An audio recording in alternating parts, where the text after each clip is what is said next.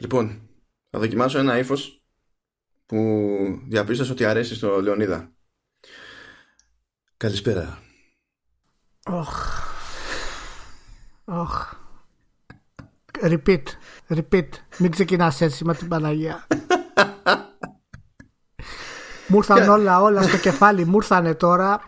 Μου ήρθε ερωτικός Μάνος Βέζος σε συνεργασία με τον Λεωνίδα που πλησιάζει μια, μια γυναίκα να τη φλερτάρει. Αυτό το ψηλό λελέκι, το περίεργο αυτό το πράγμα. Όχ, και έχει καεί ο κεφαλός μου. Κατευθείαν με το καλημέρα.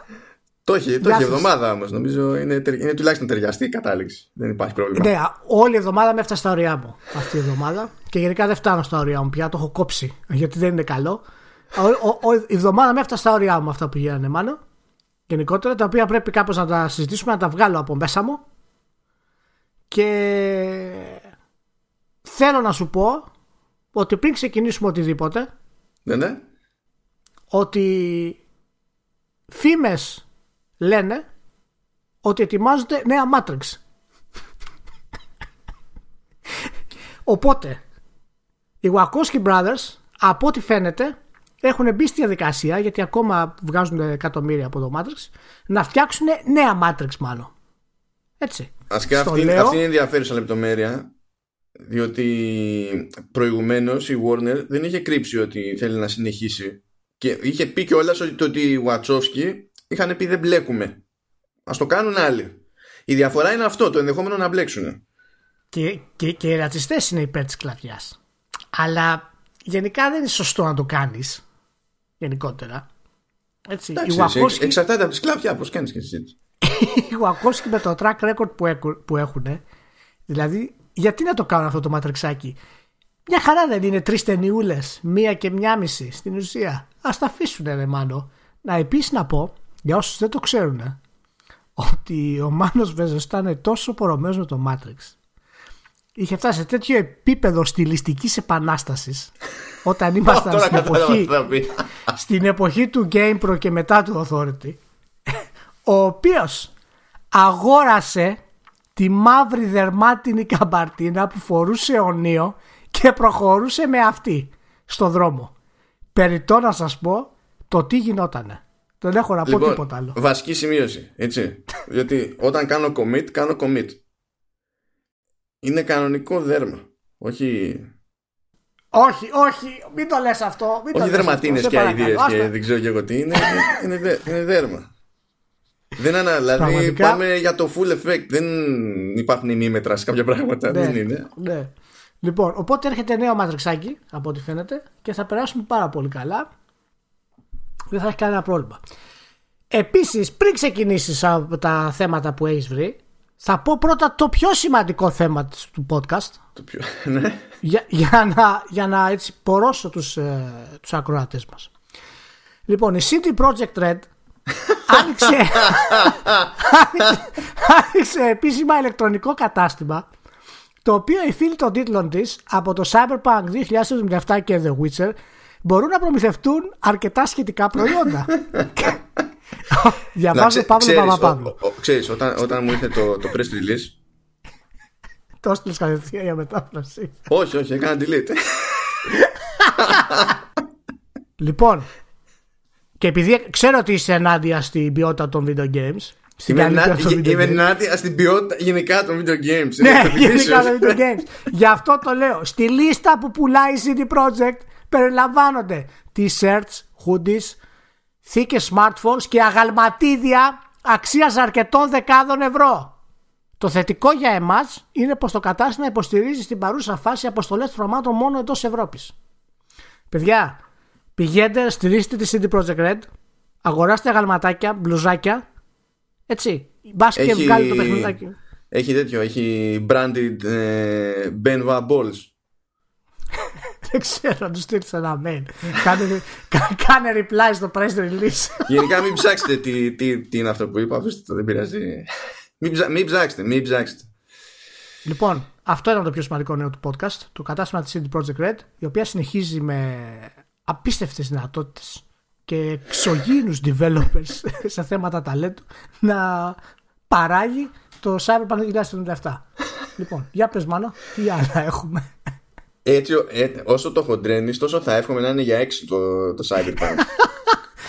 Ξέρεις ποιο είναι το θέμα; άμα Ότι αν είναι, για 6, άμα είναι για 6, έχω πάρει την πρώτη πτήση μόνο και μόνο για να δω φάτσα.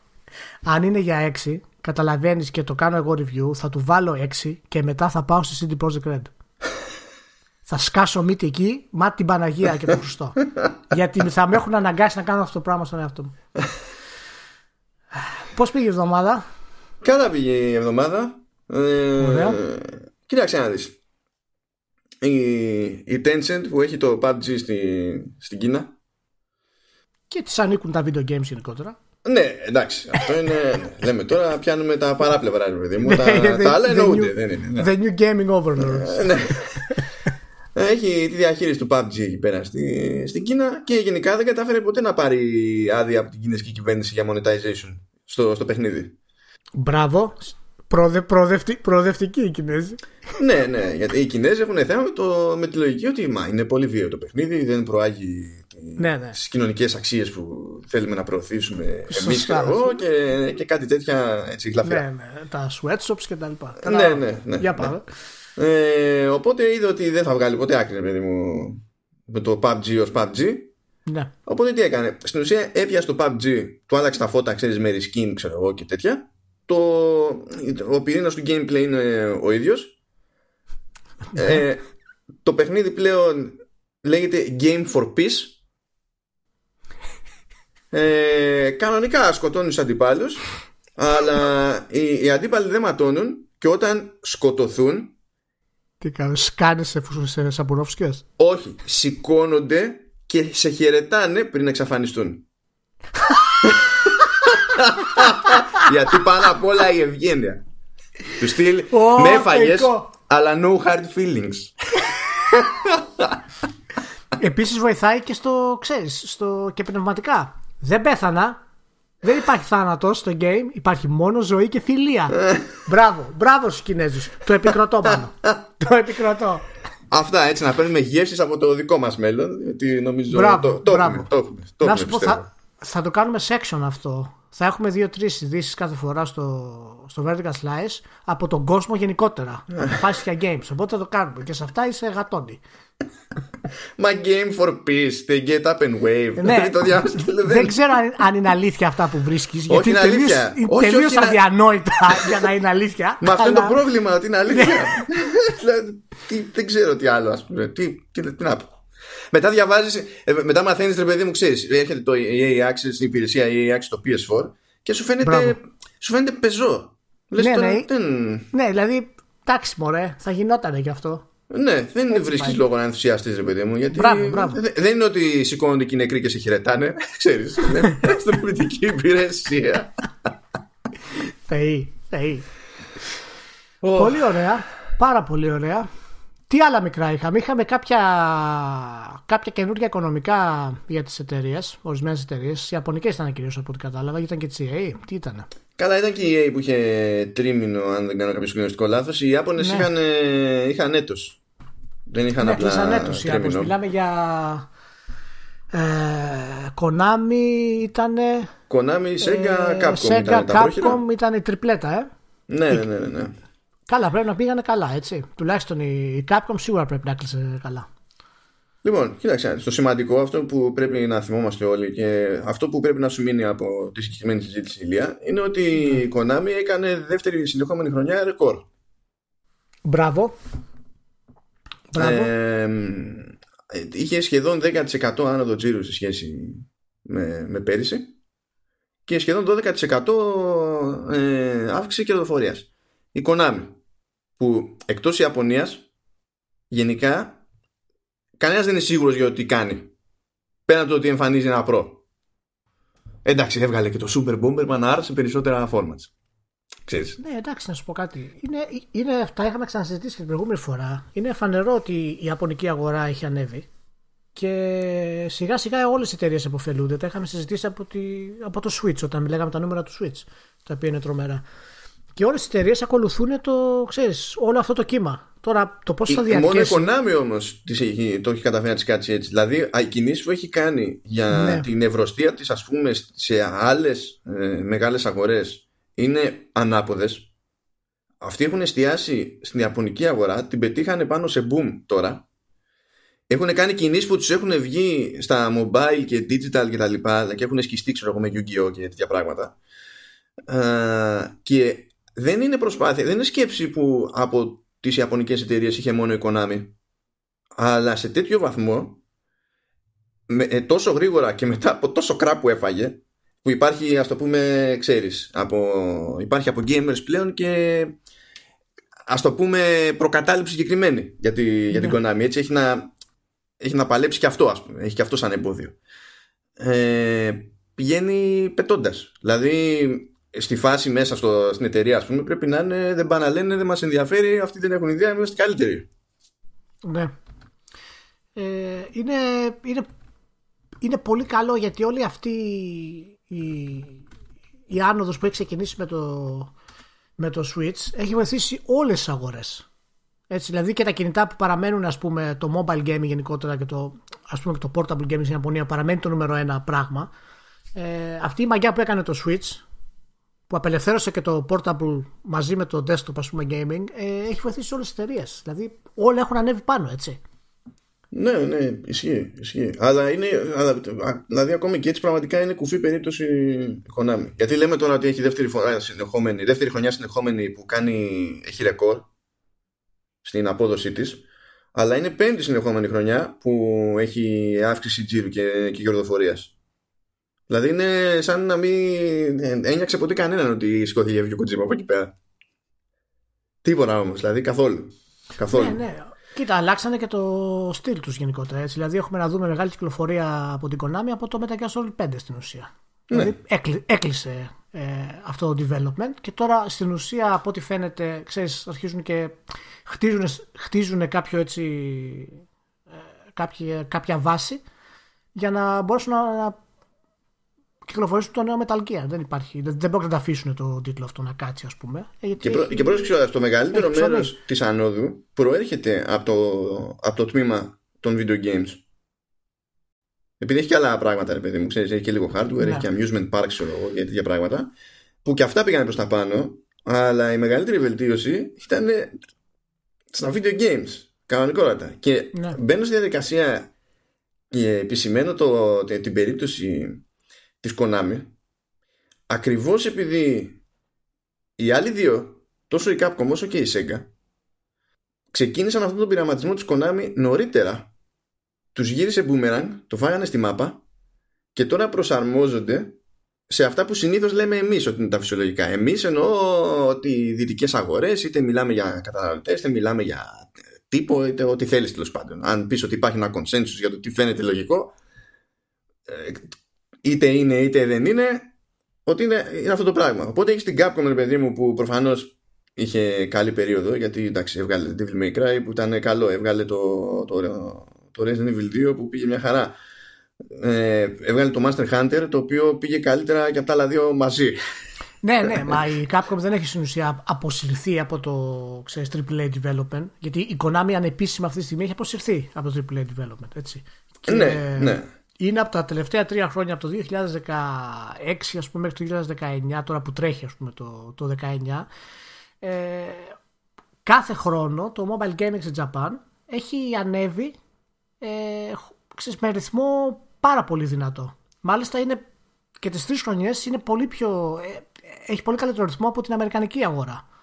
Και από το 17 με το 18, παραδείγματος χάρη, έχει 35% άνοδο. Έτσι. Μιλάμε για, για καταπληκτικά νούμερα τώρα.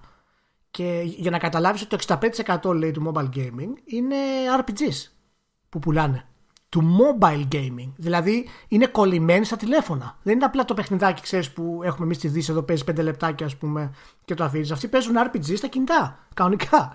Ναι, είναι, έχουν άλλη σύνδεση με τα κινητά γενικά. Σαν ναι, ναι, άλλη, άλλη νοοτροπία στο, για το game και τα λοιπά. Είναι σχετικά πιο απελευθερωμένη. Γιατί Αλλά ο, ο, όλη η βάση με το Monster Hunter είναι εντυπωσιακή ναι. Διότι οι τύποι έχουν κάνει ship 12 εκατομμύρια κομμάτια. Τα, τα 7 τα κάνανε τη, στο προηγούμενο έτος διάθεσης και τα άλλα 5 είναι στο, στο δεύτερο έτος που κυκλοφορεί ναι. τέλος πάντων το, το Monster Hunter. Και χωρίς και, να έχει πέσει τιμή, έτσι. Ναι. Και αυτό τα 12 εκατομμύρια είναι ρεκόρ για οποιοδήποτε τίτλο στην ιστορία της Capcom. Mm. Δεν έχει τίποτα άλλο που να έχει πιάσει το νούμερο. Ναι, και ναι, συνεχίζει και είναι- πουλάει. Είναι τρομερό πραγματικά. Ακόμα και τα, και τα συνδυαστικά νούμερα του Resident Evil 4 για Game και PS2 δεν έχουν φτάσει τέτοια νούμερα. Όχι, όχι, πουθενά. Κανένας δεν έχει πιάσει δύο νούμερα.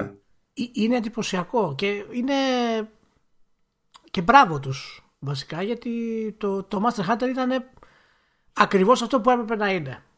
Τώρα πρέπει κάπως να, ξέρεις, να αλλάξουν λίγο τη συνταγή, να το επεκτείνουν λιγάκι. Αλλά ήταν ακριβώς αυτό που έπρεπε να είναι. Και είναι στροφή μετά από διάφορα πειράματα. Δηλαδή πήγαν να φτιάξουν μια μηχανή που δεν τους βγήκε. Ε, τάξανε το deep down που δεν τους βγήκε. Ε, Ναι, ναι. Κάνανε μπάσιμο με το Street Fighter και δοκιμάσανε άλλα μοντέλα. Δεν, δεν τους βγήκανε. Ε, δοκιμάσανε επίσης άλλα μοντέλα με το, με το ε, Marvel vs. Capcom.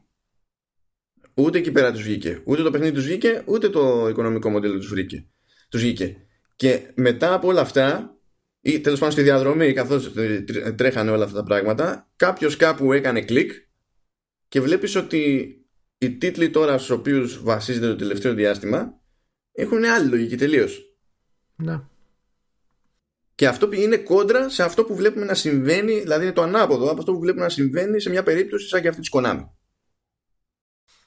Ναι, μα έχει βρει τρόπο οι, οι ιαπωνικές εταιρείες αυτή τη στιγμή ε, εκτός της Square Enix ε, έχουν βρει τρόπο να ανεβάζουν τα έσοδά τους ε, με πολύ διαφορετικούς τρόπους. Δηλαδή είτε χρησιμοποιώντας το, την άνοδο της ιαπωνικής αγοράς μέσω του Switch και του mobile gaming είτε χρησιμοποιώντας δυνατά AAA μεστά, καλά φτιαγμένα AAA για τη δυτική αγορά όπως είναι το Master Hunter παραδείγματος χάρη όπως είναι και το remake γιατί και το remake ας πούμε του Resident Evil 2 έκανε πολύ καλές πωλήσεις.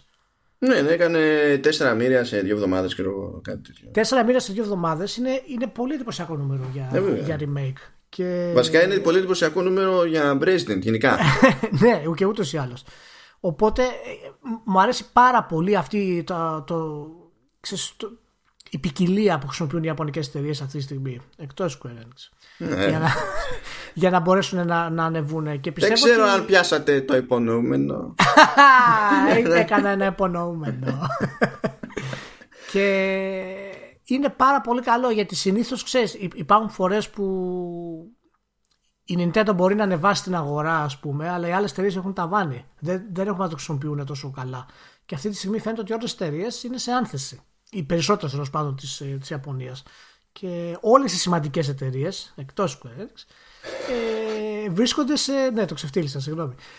Ε, βρίσκονται σε πολύ καλή άνοδο. Δηλαδή, ακόμα και η Atlus, ας πούμε, όταν βγάζει με τέτοια άνεση και σου λέει ότι το Persona 5 πούλησε 2,5 εκατομμύρια κομμάτια π.χ. και για μας είναι πάρα πολύ σημαντικό. Ε, μα δεν τα είχαν Καταλαβαίνεις- ξαναδεί ποτέ αυτά τα κομμάτια σε περσόνα έτσι κι αλλιώς, Ακριβώς. Οπότε προφανώς είναι Ακριβώς. σημαντικό. Κα- κα- Καταλαβαίνεις πόσο καλά έχουν πάει και, και οργανωτικά έτσι και διοικητικά για να μπορέσουν αυ- αυτά τα νούμερα να τους ικανοποιήσουν. Η Sega αντίστοιχα λέει ότι πήγε καλά γενικά το έτος γιατί συνεχίζουν και πουλάνε σταθερά τίτλοι της και από προηγούμενες χρονιές όπου καταλαβαίνεις ότι αυτό κατά πάσα πιθανότητα, κατά πάσα πιθανότητα αυτό σημαίνει ε, περσόνα και γιάκουζα στην πραγματικότητα. αυτό. Ε, ναι, ναι, εντάξει, μα το Yakuza έχει φοβερή άνοδο ούτως ή άλλως. Ναι. Πλέον θεωρείται πολύ δυνατό χαρτί και στη Δύση, έτσι. Ε, μα και πολύ άργησε. Δηλαδή, όχι διάφορα φάσεις είχαμε για να το πάρει χαμπάρι η Δύση αυτό το πράγμα, ούτε που ξέρω ναι. Ποιος είναι ο σωστός όρος για αυτό το φαινόμενο πια. Έχει, έχει πολύ πλάκα γιατί έχει, όντως έχει διαφορά φάσεις με τη Δύση και η Δύση ακόμα δεν έχει συνειδητοποιήσει ότι τα παιχνίδια πάνω κάτω είναι ίδια στο στυλ και έχουν ελάχιστες διαφορές. Οπότε τώρα αρχίζουν και το χωνεύουν αυτό, αλλά είναι αρκετό. Δεν, δεν έχουν πρόβλημα δηλαδή. Γιατί Τώρα μιλάμε είναι, για η, η πολύ Δύση είναι ενδιαφέροντα στη παιχνίδια. φάση που αντιλαμβάνεται τα δημιουργήματα τέλος πάντων που κουμαντάρει ο, ο Ναγκώση ως ειδικές πε, περιπτώσεις τύπου Ταραντίνο. Από την άποψη ότι αυτό το Ακριβώς. περίεργο μίξ που πετυχαίνεις είναι τόσο περίεργο που δεν υπάρχει πουθενά άλλο. Οπότε, άπαξ και εκτιμήσεις αυτό το μείγμα, τελείωσε. Έχει Ακριβώς. έχεις μείνει εκεί, ας πούμε, σε αυτό, σε αυτό το στυλ. Και τα έχουν πάει γενικά καλά. Ε, λέει εντωμεταξύ όμως ότι στο ίδιο διάστημα προσπάθησαν να μπλέξουν με κάποια games as a service και σε, κυρίως σε mobile κτλ. Και όχι μόνο δεν κατάφεραν να ολοκληρώσουν ε, τις παραγωγές όλες που είχαν υπολογίσει για αυτό το διάστημα, αλλά και από αυτές που ολοκλήρωσαν και διέθεσαν, τα αποτελέσματα ήταν χειρότερα του αναμενόμενου. Ναι. Οπότε θα προσαρμοστούν προς τα κάτω, δηλαδή θα συνεχίσουν σε αυτό το κομμάτι της αγοράς, αλλά δεν θα πάνε να κάνουν το ίδιο άνοιγμα με αυτό που είχαν αρχικά, ρε παιδί μου, στο νου τους. Και θέλω να το συνδυάσω λίγο αυτό, ξέρεις, το συγκυριακό με κάποιες δηλώσεις που είχαν κάνει σε, νομίζω, στα αποτελέσματα του προηγούμενου ή του προπροηγούμενου τριμήνου όπου τους άκουγες στα σοβαρά πλέον να σου λένε ότι ε, τίτλοι, ε, σειρές τέλος πάντων, όπως το, ε, το Persona και το, και το Yakuza, ε, καταλήγουν και πετυχαίνουν ακριβώς λόγω της ιαπωνικότητάς τους. Που η ίδια εταιρεία θεωρούσε ότι αυτό το, αυτή τους η ιδιαιτερότητα ε, ήταν ανασταλτικός παράγοντας και ήθελε πάντα πολύ μπύρι για να πιστεί να δοκιμάσει να στηρίξει στα αλήθεια αυτά τα franchises εκτός Ιαπωνίας. Δηλαδή καταλήγει και δέχεται πλέον και δημοσίως και επισήμως ότι χρειάστηκε να πάει κόντρα στον εαυτό της και να μας ακούσει λίγο παραπάνω για να φτάσει σε μια σταθερότητα νέα και μια ανάπτυξη νέα. Ναι, τους πήρε μόνο 12 χρόνια βέβαια, αλλά το καταφέρανε στην ουσία με, με το να αποδεχτούν ότι όντως θα έχει πέρασει ένα Γιάκουζα ε, που θα έχει ξέρεις, καλό marketing plan για τη Δύση, σωστή προώθηση στη Δύση, να δώσουν δηλαδή κάποια χρήματα για να το προωθήσουν. Εξού και τα remakes βέβαια. Και αυτό που, που πρέπει γίνει. να μην πιστεύανε ποτέ, γιατί αυτό το έχουν κουσούρει γενικά οι Ιάπωνες. Δηλαδή, ε, έχω κάνει, επίτηδες έχω ξεκινήσει συζήτηση με, με Ιάπωνες producers από Bandai Namco, ξέρω εγώ, από Sega, από Square Enix, ό,τι να είναι. Και άμα τους πεις το, ότι γενικά δεν θα έχεις το πρόβλημα που θα έχεις έτσι και δεν μεταγλωτιστείς στα Ιταλικά το παιχνίδι ή στα Γερμανικά. Φαντάζεσαι ότι θα έχεις πρόβλημα τεράστιο. Δεν ισχύει όντως ότι θα έχεις πρόβλημα τεράστιο. Δεν το κατανοούν. Και ναι, ναι. το, το Yakuza πέρασε από μια φάση όπου η Sega ας πούμε δεν έμπαινε στη διαδικασία να μεταφέρει το τίτλο γιατί δεν ήθελε να δώσει τα απαραίτητα χρήματα για μεταγλώτηση στα, στα αγγλικά και θεωρούσε ότι αυτό σήμαινε ότι το παιχνίδι είναι καταδικασμένο. Και οι τίτλοι του Yakuza που πηγαίνουν πλέον καλά είναι ζήτημα το πότε έχουν αγγλικό σπικάζ και πότε δεν έχουν. Είναι αλήθεια αυτό και αυτό ήταν ένα από τα κλασικά προβλήματα που είχαμε ανέκαθεν με την Ιαπωνική σχολή. Και θα κάνω τώρα ένα shameless plug σε αυτό το πράγμα. Διαβάστε το review που είχα γράψει πριν κάποιο καιρό, κάποιους μήνες για, τα, για το τέλος των, των Samurai και τα Ιαπωνικά RPGs γενικότερα, στο οποίο έλεγα μέσα ρε παιδί μου πώς είναι όλο αυτός το εσόκλειστο στυλ που έχει η Ιαπωνία που αυτόματα τους δημιουργεί και την ανασφάλεια να βγουν έξω. Και αυτό το έχουμε δει στην Ιαπωνική αγορά πάρα πολύ, αλλά τα τελευταία χρόνια υπάρχει ένας ε, εκμοντερνισμός της αγοράς Ιαπωνίας για τις δυνατότητές της. Και αρχίζουν και πιστεύουν περισσότερο στον εαυτό τους και αυτό το έχουμε δει πάρα πολύ γιατί είναι με τα παραδείγματα που λες ε, για το Γιάκουσα παραδείγματος χάρη και πώς πώς το φέρανε στη Δύση πλέον χωρίς να το κρύβουνε. Ξέρεις, α, βγάλαμε και ένα Γιάκουζα. Κάναν τα remakes τους, κάναν την πρόθεσή τους, το, ξέρεις, το προωθήσανε. Βλέπουμε τις επιτυχίες τους Persona χωρίς να αλλάζουν ιδιαίτερα το στυλ να το κάνουν δυτικό. Έτσι. Το, το Nier Automata π.χ. έχει πουλήσει 3,5 εκατομμύρια κομμάτια. Δεν υπάρχει πιο ιαπωνικό πράγμα από αυτό. ναι, Οπότε... αυτό είναι, αυτό είναι Square Enix. Ξέρω ότι κάνει, κάνει cancel το Platinum, αυτή το ότι είναι platinum. Ναι, το ξέρω, το ξέρω. Το ξέρω, λοιπόν, Εντάξει, εντάξει. okay, αλλά, λοιπόν. αλλά παρόλα αυτά, ξέρεις. Πακέτο. Εντάξει, δέχομαι την εισβολή σου αυτή. και όντως ισχύει αυτό το πράγμα ότι αυτά τα αποτελέσματα που, που αναφέρεις δείχνουν όντως ότι η Ιαπωνική αγορά αρχίζει και λέει: Παιδιά, δεν χρειάζεται να αλλάξουμε τόσο πολύ για να έχουμε επιτυχία και έξω. Έτσι, μπορούμε όντως να αφήσουμε τον, ε, τον εαυτό μας να εκφραστεί πάνω κάτω όπως είμαστε. Και γι' αυτό έχει και επιτυχία το Master Hunter. Ε, τόση μεγάλη επιτυχία. Γιατί είναι μια εταιρεία που ήταν. Ε, δηλαδή, είχε πείσει τον εαυτό της και φαινόταν από, το, από την κυκλοφορία του τίτλου. Έτσι, δηλαδή, ναι, ναι σου έβγαζε μια αυτοπεποίθηση στο παιχνίδι, ρε παιδί μου, με τη μία. ήξερες, το, προ, το προωθήσανε σωστά. Δηλαδή μέχρι και το, και το Geralt of Rivia, ας πούμε, πήραν από το Witcher στο. Στο, στο, στο, στο που κάνανε ένα crossover event που κάνανε. Ναι, ε, είναι πολύ καλά αυτά τα νέα γενικότερα. Πολύ καλά νέα. Ναι, πάντως πάντα μου έκανε εντύπωση αυτό το σκάλωμα που είχαν. Θεωρούν ότι έχουν τόσο εξωπραγματική εξάρτηση από ναι. τη, τη μεταγλώτηση για διάφορες αγορές που εντάξει εγώ δέχομαι ότι αυτές οι αγορές είναι πιο ευαίσθητες σε τέτοια θέματα αλλά ξέρεις υπάρχει ευαισθησία και ευαισθησία δεν, δεν μετράνε στο ίδιο ναι, ναι. Α, απλά ταιριάζει, ξέρεις, όλα πέφτουν σε αυτό το γενικό πλαίσιο, ας πούμε, όταν υπάρχει μετατόπιση της κουλτούρας που λέμε ότι για να γίνει χρειάζεται χρόνος. Και ξέρεις, είναι, έχει πλάκα γιατί συνήθως οι απ' έξω το καταλαβαίνουν πιο γρήγορα από σένα που αλλάζεις. Ναι, ξέρεις ποιο είναι το θέμα όμω. είναι σαν να, σαν να θες να σπρώξεις τον τουρισμό σου και να πιστεύεις ότι η μόνη σου ελπίδα είναι να δημιουργήσεις μια ε, πλαστή πολιτισμική ταυτότητα νέα που να μοιάζει περισσότερο με αυτή που, με ε, αυτή που έχουν εκείνοι που θες να έρθουν ως τουρίστες.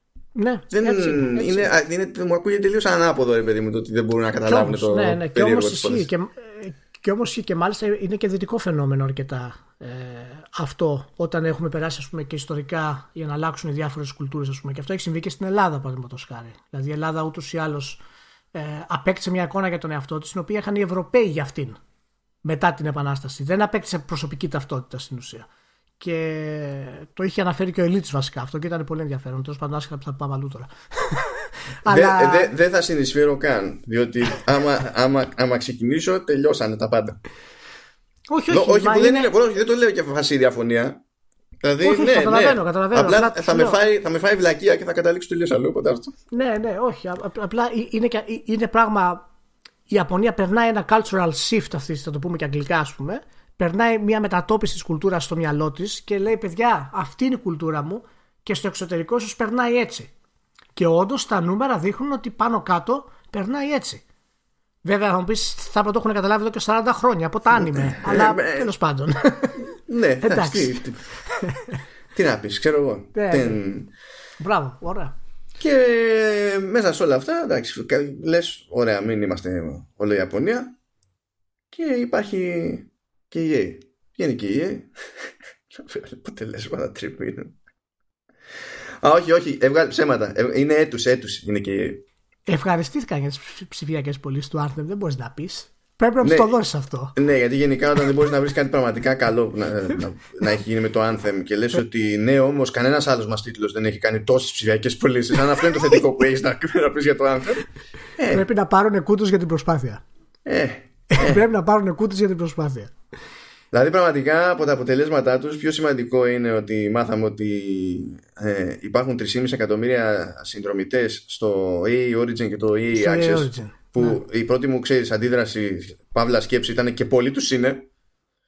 Και δεν και θα συνεχίσουν να επενδύουν λέει και σε περιεχόμενο τρίτων ξέρω εγώ και καλά για να μεγαλώσει η υπηρεσία. Βάλε ότι θα την πετάξουν τώρα και στο, και στο PS4 το γιατί βέβαια όλη αυτή η υπηρεσία ε, αντιμετωπίζεται σαν να είναι ξεχωριστό instance από εδώ και από εκεί. Γιατί υπάρχει Origin και Access. Αναρωτιέμαι αν αυτά τα νούμερα είναι μετά το κυκλοφορία του Apex.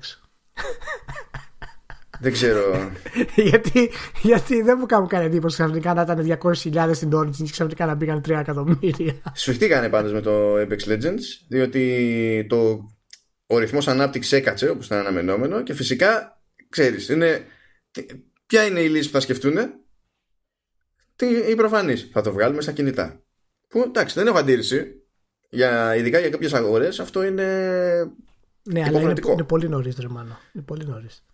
Δεν έχει σημασία αν είναι πολύ νωρίς. Σημασία έχει ότι το παιχνίδι είναι επιτυχημένο, το παιχνίδι βγάζει λεφτά, αλλά το ζήτημά μας είναι γιατί δεν το παίζει, γιατί δεν το παίζει μισό δι κόσμο, ας πούμε. Γι' Γιατί- αυτό, γι, γι- γι' αυτό, γι- γι' αυτό λέω είναι νωρίς. Γιατί άμα δεν το αφήσεις να αποκτήσει μια ταυτότητα και μετά να την περάσεις με ασφάλεια στα κινητά και σε άλλες πλατφόρμες, θα το αλλάξει το παιχνίδι, θα του κάνεις αλλαγές για να ταιριάξει στα κινητά. Ενώ επειδή ακόμα είναι, ξέρεις, είναι σε ζήμωση το παιχνίδι και κινδυνεύεις να χάσεις και το άλλο. Είναι, ξέρεις, είναι μια κλασική κίνηση που κάνει η EA. Θέλει πάρα πολύ γρήγορα να αλλάξει κάτι. Και αυτό έχει επηρεάσει και άλλα franchises στην ιστορία. Έτσι. Και το FIFA είναι το, το καλύτερο παράδειγμα γι' αυτό. Μα, να σου πω κάτι, κατά μία έννοια, το να έχει αυτή την αντίδραση στην περίπτωση του Apex είναι πιο λογικό από το αναμενόμενο για τα δεδομένα της EA, διότι έχει και τη φύρα του Anthem. Αν δεν είχε και τη φύρα του Anthem, ξέρεις, θα μπορούσε να έχει ένα άγχος λιγότερο, ξέρω, εγώ, για το ζήτημα αυτό. Αλλά τώρα έχει να καλύψει κι άλλο τόπο, ας πούμε, έτσι πώς τα έχει κάνει. Το, το, το καταλαβαίνω, το καταλαβαίνω αυτό, αλλά αργά το φάει το κόστος αυτή τη στιγμή. Φάτο. Μ- Μην διακινδυνεύσεις το Apex καθόλου. Αφού είναι, είναι το υγιέστατο IP που έχεις αυτή τη στιγμή. Εντάξει, δηλαδή ακόμα και το FIFA που είναι ας πούμε το πιο υγιές οικονομικά έχει προβλήματα με τα microtransactions και τα, το Ultimate Team και όλα αυτά τα πράγματα. Δηλαδή υπάρχει κακή ας πούμε έτσι προσέγγιση από πολλούς παίκτες γι' αυτό. Το Apex είναι κατακάθαρο αυτή τη στιγμή. Άστο το καημένο. Πάντως Πώς άκου θα λίγο, το- βέβαια, τα νούμερα αυτά, τα νούμερα, ε, ναι, οι, τα, οι τιμές αυτές έχουν μια αντιστοιχεία α, Ναι. ναι. αλλά και πάλι προκύπτει μια εικόνα λίγο περίεργη. Λέει ότι το 49% των πωλήσεων που κάνει σε κονσόλες ε, είναι πλέον, γίνονται πλέον ψηφιακά. Πρόσεξε, λέει, στις κονσόλες, έτσι. Ναι, ναι. Γιατί φαντάζομαι το ποσοστό πρέπει να είναι μεγαλύτερο στο PC για ένα μάτσο λόγους. Μετά λοιπόν τσαπουνάει ένα άλλο ποσοστό και λέει ότι από τις ψηφιακές πωλήσεις, συναλλαγές κτλ προέρχεται το 75% των κερδών της.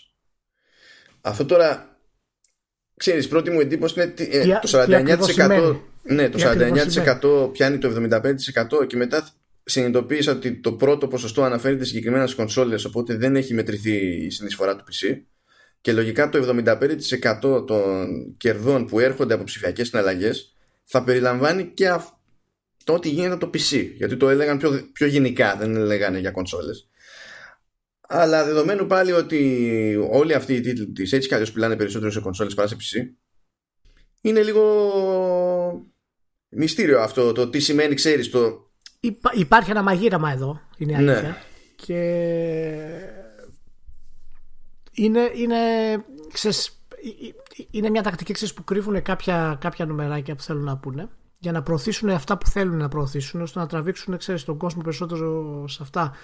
Ε, είναι σημαντικό που λέμε τα νούμερα αυτά, μην βαριέστε όσοι ακούτε, γιατί ιδιαίτερα αυτή την περίοδο που κλείνουν αυτές οι εταιρείες, λίγο πριν την E3, είναι ακριβώς το σημείο που κάνουν το πλάνο για τις επόμενες κυκλοφορίες τους με τα νούμερα αυτά. Και αυτό Α, ναι, επηρεάζουν ναι. παιχνίδια όπως το Star Wars το, το καινούριο που ετοιμάζει η EA, το τι budget θα έχει, όπως το τι πρόκειται να κάνει η Capcom ε, και οι υπόλοιπες εταιρείες που αναφέραμε. Οπότε Κατάλαβες ότι μείνετε αυτό λίγο το μα- παιχνίδι θα καταφέρει να βγει γρήγορα επειδή τελικά δεν χρησιμοποιεί τη, Ε, ναι, τη ναι, Frostbite έτσι; ναι. Επιτέλους. Επιτέλους. Επιτέλους. Θα κάνουμε ένα podcast μια μέρα για το πώς η Frostbite κατέστρεψε την Bioware. Η απόλυτη Θα είναι- ηρωνία ότι χρησιμοποιεί τη source της Valve έτσι. Απόλυτη, δηλαδή δεν ξέρω, δεν... δεν... Χωράνε τόσα πράγματα που μπορείς να, πα- να πεις για το χαβαλέ Ναι. σε αυτή την υπόθεση. Ε, πάντως είναι ακόμα για την EA η όλη αυτή η κατάσταση πλέον ε, δεν τίθεται θέμα οικονομικό για την EA. Δηλαδή τίθεται, αλλά είναι πιο σημαντικό το πρόβλημα ταυτότητας που έχει πλέον η εταιρεία. Δεν υπάρχει πίστη πουθενά και από κανέναν. Την έχει καταστρέψει ολοκληρωτικά. Και είχαμε πει για την αντίδραση ακόμα και του, του Jedi, του Fallen Order που πρόκειται να κυκλοφορήσει ε, το οποίο ήταν μέτρια γενικότερα με αυτά που δείξανε, γιατί δεν δείξαν και τίποτα, δεν είχαν να δείξουν τίποτα. Οπότε η εμπιστοσύνη που υπάρχει είναι πολύ χαμηλή πλέον για την εταιρεία. Και πραγματικά δεν ξέρω πού πρόκειται να βγει η όλη κατάσταση αυτή. Αν, αν αποτύχει και το, και το νέο Star Wars, ας πούμε, τότε θα πάμε αλλού. Θα έχουμε άλλα θέματα. Τι εννοείς, α- αν, ανησυχείς για το αν ξαφνικά από το χωρίς να έχει χτιστεί τίποτα μία ταινία θα καταφέρει να κλείσει ικανοποιητικά τρεις διαφορετικές τριλογίες; η σύνδεση μόνο και μόνο η σκέψη ότι θα σώσει στην ουσία το franchise ένα παιχνίδι της EA και όχι η ταινία είναι ικανή για να κρεμαστώ. Να το ξέρεις αυτό το πράγμα. Έτσι. Αν φτάσω στο σημείο να πούμε ότι το παιχνίδι ήταν καλύτερο από την ταινία, να ξέρεις τώρα το τελευταίο μου, το τελευταίο μου podcast. Τέλος. Κοίτα να σου πω, μακάρι, γιατί προτιμώ να αισθανθώ κα- Ναι, α, μακάρι, ο- ο- μακάρι. Όμορφα, όμορφα για τη Respawn από το να αισθανθώ όμορφα για την Disney. Έχω Μακάρι, και εγώ τα μακάρι, θέματα μου. μακάρι. Αλλά μακάρι για τα video games γενικότερα. Αλλά όσο να είναι, τέλος πάντων. Αυτό είναι άλλο, είναι θέμα για άλλο podcast. Γενικότερα. Εντάξει. εντάξει. Μπράβο. Τι είχαμε, είχαμε και, και Microsoft ανακοίνωσε μια καινούργια πατεντούλα για το χειριστήριο. Ναι, για να πούμε και τίποτα ευχάριστο σε αυτή τη ζωή. Ναι, για πάμε. Ε, γιατί η Microsoft έχει, έχει ανεβάσει πάρα πολύ τις προσβάσεις της. Ναι, το έχει πάρει λίγο πατριωτικά το θέμα. Δηλαδή, Ναι. πέραν του, του Adaptive Controller. Ε, το οποίο Adaptive Controller ιδρώσαμε, αλλά το πήραμε. Η αλήθεια είναι. Επιτέλους, Οπότε- Πόσο έκανε, πέντε μήνες να σας το στείλουν. Πέντε μήνες θα ήταν βελτίωση. Αλλά ας μην, ας μην, ας μην εμβαθύνω γιατί θα φρικάρω. Ε, εντάξει, εντάξει. Αλλά τέλος πάντων ήρθε το, το Adaptive Controller και ας πούμε ότι το, το κείμενο που θα βγει στο τέλος δεν θα είναι φυσιολογικό κείμενο διότι ε, νομίζω ότι το σωστό είναι να το πάρουμε λίγο πατριωτικά το θέμα είναι η ειδική περίπτωση του Adaptive Controller Και η ειδική περίπτωση είναι και το controller με υποστήριξη για breaks, για τους τυφλούς. Ναι. Ε, που τώρα, εντάξει, καταλαβαίνω τι θέλει να πει η ευρεσιτεχνία. Δεν ξέρω πόσο εύκολο είναι να κατασκευαστεί αυτό το προϊόν, η αλήθεια είναι. Ε, γιατί υποτίθεται ότι θα έχει κάποια τμήματα στο, στην πλάτη του ε, τα οποία θα, θα εκτείνονται προκειμένου να σχηματίζουν τους χαρακτήρες που θα τους καταλαβαίνει ο παίκτης εκείνη την ώρα με την, με την αφή. Ε, που εντάξει να σου πω ακόμα και να αποτύχει το πείραμα νομίζω ότι είναι καλύτερο που γίνεται από το να μην γίνεται ε, ναι, ναι. Είναι, είναι μια ολόκληρη έτσι, διαδικασία που έχουν ξεκινήσει να κάνουν. Δηλαδή θα υπάρχει ας πούμε vibrations ε, ξέρεις, τις, ε, στα πετάλια πούμε, από ε, για να μπορεί να ο άλλος να καταλαβαίνει ότι υπάρχει κείμενο και να, ξέρεις, να πηγαίνει το δάχτυλό του και που πρέπει για να διαβάσει το κείμενο κτλ. Ε, κοίτα, σίγουρα δεν ξέρω αν θα μπορεί να βγει σε μαζική παραγωγή, αλλά σου δίνει την εντύπωση ότι η Microsoft πάει να βρει ψάχνει καινούριες αγορές, έστω και αν είναι μικρές, κυρίως για να αποκτήσει έτσι μια, και ένα ξέρεις, πρόσωπο καλύτερο. Νομίζω ότι είναι θέμα προσώπου, αλλά ε, κοίταξε. Αν ήταν μόνο θέμα προσώπου, νομίζω ότι θα φαινόταν. Ε, θα είχαμε διαφορά στο αποτέλεσμα. Θα φαινόταν ότι είναι πιο ψευτιά. Εδώ υποψιάζομαι ότι κάποιος που έχει πάρει αυτό το ζήτημα, αυτό το θέμα πατριωτικά έχει μέσα στην ιεραρχία το ρεύμα που έπρεπε να έχει και ότι προσπαθεί στα αλήθεια επειδή θέλει να το προσπαθήσει όντως. Ναι, γιατί για να περάσουν και το Adaptive Controller έτσι όπως έχει περάσει και ο καινούργιος αυτός ε, controller δεν είναι εύκολο να περάσει τα 40 κύματα που χρειάζεται για να πάρεις το πράσινο φως και να μπεις στη διαδικασία ε, για να τον εξελίξεις και να το στηρίξεις και τα λοιπά γιατί μιλάμε για τελείως για μια τυφλή αγορά τώρα συγγνώμη για το πάνω ας πούμε δεν, δεν, δεν έχεις ιδέα αν αυτό πρόκειται να πιάσει, τι θα γίνει. Και, Όχι, όταν, αλλά, όταν σχεδιάζεις ήταν... ένα περιφερειακό που ξέρεις ότι θα απευθυνθεί, τουλάχιστον να μιλάμε για την Αμερικανική αγορά. Δηλαδή και καλά το, το ποσοστό των καταναλωτών που έχουν θέμα όρασης, αυτό δεν σημαίνει ότι είναι τυφλή τελείως το παιδί μου, ανάλογα με τη φάση. Είναι, ναι, ναι. Είναι, είναι 2,4%. Ξέρεις ότι το ταβάνι σου δεν, είναι, δεν έχει ένα εμπορικό αντίκρισμα, ρε παιδί μου, το οποίο είναι κάτι που θα το κυνηγήσεις για να φτιάξεις τα νούμερά σου. Θα το κυνηγήσεις ναι, για άλλους ναι. λόγους. Αλλά συμφωνώ σε αυτό που λες, ότι αν όντως ήταν απλά για πρόσωπο, θα είχαμε γεμίσει από διαφημίσεις και ειδικά αφιερώματα στο IGN και στο GameSpot και παρουσιάσεις και ένα σωρό πράγματα. Αλλά είναι περιέργω σιωπηλή γενικότερα Γι' αυτό η Microsoft βγάζει τις πατέντες της, τις καταθέτει, ξεκινάει τη δουλίτσα της για να κάνει controllers μετά. Και είναι πραγματικά εντυπωσιακό γιατί προσπαθεί να συνδυάσει και μια νέα αγορά κατά πάσα πιθανότητα, όσο μικρή και αν είναι αυτή, να χρησιμοποιήσει δηλαδή το good vibes που λέμε, ας πούμε, από, από αυτή την αγορά, ε, για να μπορέσει να την προωθήσει με διάφορους τρόπους και τη νέα της κονσόλα. Είναι, δεν ξέρω, α, έχω, ε, αρχίσει και μου σημαντίζεται η εντύπωση ότι το σχέδιο, το πλάνο που έχει διοργανώσει γενικά η οργανώσει Microsoft για τη νέα κονσόλα είναι πολύ συμπαγές ρε παιδί μου. Δηλαδή Κοίτα... μέχρι και τελευταία λεπτομέρεια φαίνεται ότι είναι πολύ σωστά δομημένη ακόμα και πειραματικές ε, ας πούμε προεκτάσεις όπως είναι αυτός ο controller και το xCloud ας πούμε, το οποίο θα το βάλω ακόμα στα πειραματικά μέχρι να το δούμε να λειτουργεί full φαίνεται ότι είναι προσεκτικά δομημένο, σωστό, ούτε μεγάλη επίβολα σχέδια, ούτε παμπαπά και ομιλίες κτλ. Είναι μια, μια νέα Microsoft αυτή, έτσι. Δηλαδή, το, η πορεία του, του Xbox One πρέπει να την πόνεσαι πολύ. Ναι, εντάξει, αυτά τώρα τέτοια ξεκινήματα δεν γίνονται κάθε μέρα. Δηλαδή, ε, το, στην τύχη να κάνουν πλάνο για το, για το νέο Xbox θα είναι κάτι πιο συμπαγές και πιο λογικό από εκείνο που είχαμε δει στην αρχή για το Xbox One. Αυτό είναι πολύ σκληρό. Είναι πολύ σκληρό, μάλλον. Μα πραγματικά, είναι άμα πούνε ότι κάθε φορά που θα κάνουμε meeting για να κανονίσουμε τη στρατηγική του Xbox θα, θα, θα τρέχει παράλληλα και drinking game πάλι θα καταλήγουν σε καλύτερο αποτέλεσμα σε σχέση με εκείνη δεν υιοθετώ, δεν υιοθετώ. Ε, δεν υιοθετώ. Εντάξει, εκεί ήταν τραγωδία, ήταν και η στάντη δηλαδή αποτυχημένη προσέγγιση στην αυτό το πράγμα. Εντάξει, εντάξει. Θα συμφωνήσω, θα συμφωνήσω στην ιδέα ότι ήταν ο, ο Μάτρικ υπεύθυνος. Οπότε ναι. εντάξει. Αλλά δεν ξέρω, υπάρχουν πολύ θετικά vibes γενικότερα και από τη Microsoft στο κομμάτι Και αν δεν έχεις κάτι άλλο για το controller, να πούμε ότι υπάρχουν και θετικά vibes και για το τελευταίο state of play της Sony. Δηλαδή έδειξε κάποια πραγματάκια. Το πρώτο ήταν τραγικό, αλλά αυτό φαίνεται ότι κάτι πήρε πάνω της. Έμαθε λίγο, ξέρεις. Ποιο πρώτο ήταν Τι... τραγικό; Α, το πρώτο state of play εννοείς. Ναι, το πρώτο state of play, ναι. ναι. Ε, αλλά αυτό ήταν πιο προσεγμένο, είχε και ωραίες ανακοινώσεις καινούριε.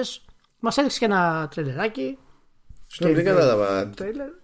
Τα, τα ίδια βλέπαμε. Δεν, δεν, δηλαδή, ποια είναι η διαφορά που κατάλαβες, ας πούμε, σε σχέση μετα, μάλλον, μεταξύ των δύο state of play μέχρι στιγμής. Εγώ δεν κατάλαβα ούτε γιατί υπήρχε το πρώτο, ούτε γιατί υπήρχε το δεύτερο. Αντιλαμβάνομαι την ιδέα, αλλά έτσι όπως στήθηκε και ξέρεις, το αποτέλεσμα, ρε παιδί μου, που προέκυψε, δεν κατάλαβα γιατί μπήκανε στο Κοίτα, μόνο, μόνο το ότι υπήρχε ανακοίνωση για το Medieval το καινούριο και gameplay trailer του Final Fantasy 7, τουλάχιστον σε θέμα mainstream κοινού, είχε πολύ καλύτερο αντίκτυπο από το πρώτο. Τουλάχιστον σε θέμα αυτό. Τώρα μην το πάμε τώρα αν είναι οργανωτικά σωστό και τι έχει νόημα κτλ. Άστο αυτό, μην το ψάχνουμε. Κοίτα, γενικά αυτό επειδή ξαφνικά όλοι θέλουν να κάνουν αυτό που έκανε η Nintendo. Έτσι, δηλαδή η Nintendo σχεδιασμός της, στο σχεδιασμό της με τα Direct είναι all over the place. Δηλαδή δεν ξέρεις θα σου τύχει, δεν ξέρεις αν θα νιώθουν, αν θα υπάρχει ροή, αν θα βγάζουν νόημα, δεν έχεις, αλλά τουλάχιστον κάθε ένα έχει μια θεματική που έχεις καταλάβει ποια είναι. Ναι, αλλά έτσι είναι οι Ιάπωνε αυτό. Ε, έτσι είναι οι Ιάπωνε. Αλλά ναι, ναι, κάτι. Ναι. Είναι πολύ. Είναι δύσκολο να πιάσουν αυτό που κάνει η Nintendo γιατί αυτό που, τα Nintendo Direct δεν τα βλέπεις για να μάθεις μεγάλες κυκλοφορίες Τα βλέπεις γιατί είναι πιο ανθρώπινο. Σου, σου δίνανε μια επαφήρεση. Δηλαδή σε αντιμετωπίζανε με σεβασμό και ήταν σαν να το βλέπατε μαζί, ρε παιδί μου, τέλος πάντων. Δεν, δεν αντιλέγω, αλλά ξέρεις, ε, έχει και αυτό ε, πολύ εμφανείς αδυναμίες, ρε παιδί μου, σε επίπεδο επικοινωνίας. Ε, το ζήτημα δηλαδή, πρέπει να σου πω, αν είσαι Microsoft, αν είσαι Sony, δεν είναι, πρέπει να, δεν είναι ανάγκη ένα πυρηνικός φυσικός για να υπάρχει ελπίδα να το κάνεις καλύτερα αυτό το πράγμα που κάνει η Nintendo. Ναι, εντάξει, αλλά και ανταυτού έχει την περίπτωση της Sony ας πούμε που ε, αυτά τα δύο που έχει κάνει έτσι, αυτή την, την περίοδο που μιλάμε γιατί ναι. δεν έχουμε και περισσότερα δείγματα έτσι. Όχι, δύο έχει κάνει. Ένα ε, ήταν ναι. Απρίλιο και ένα το Μάιο. Ε, αυτό που καταλήγεις και βλέπεις είναι πιο νερόβραστο από αυτό που περιμένεις ε, δεδομένου ότι έχεις να κάνεις και με την εταιρεία που στη βιομηχανία κάνει τα κουμάντα έτσι, δηλαδή απόλυτη κυριαρχία ουσιαστικά.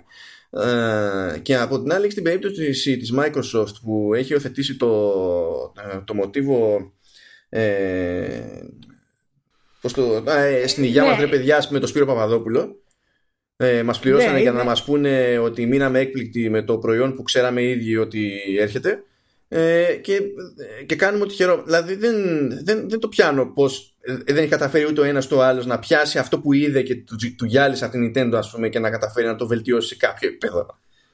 Πάντως πω κάτι, δεν είναι και, ίσως δεν είναι και τόσο ιδιαίτερα εύκολο έτσι, γιατί στην ουσία τι έχεις να πεις σε αυτά τα, στα, στα, τα state of play ή στις Microsoft ή στα Nintendo; Δηλαδή δεν μπορείς να αποκαλύψεις μεγάλα πράγματα, αλλά δεν μπορείς να είσαι και βαρετός.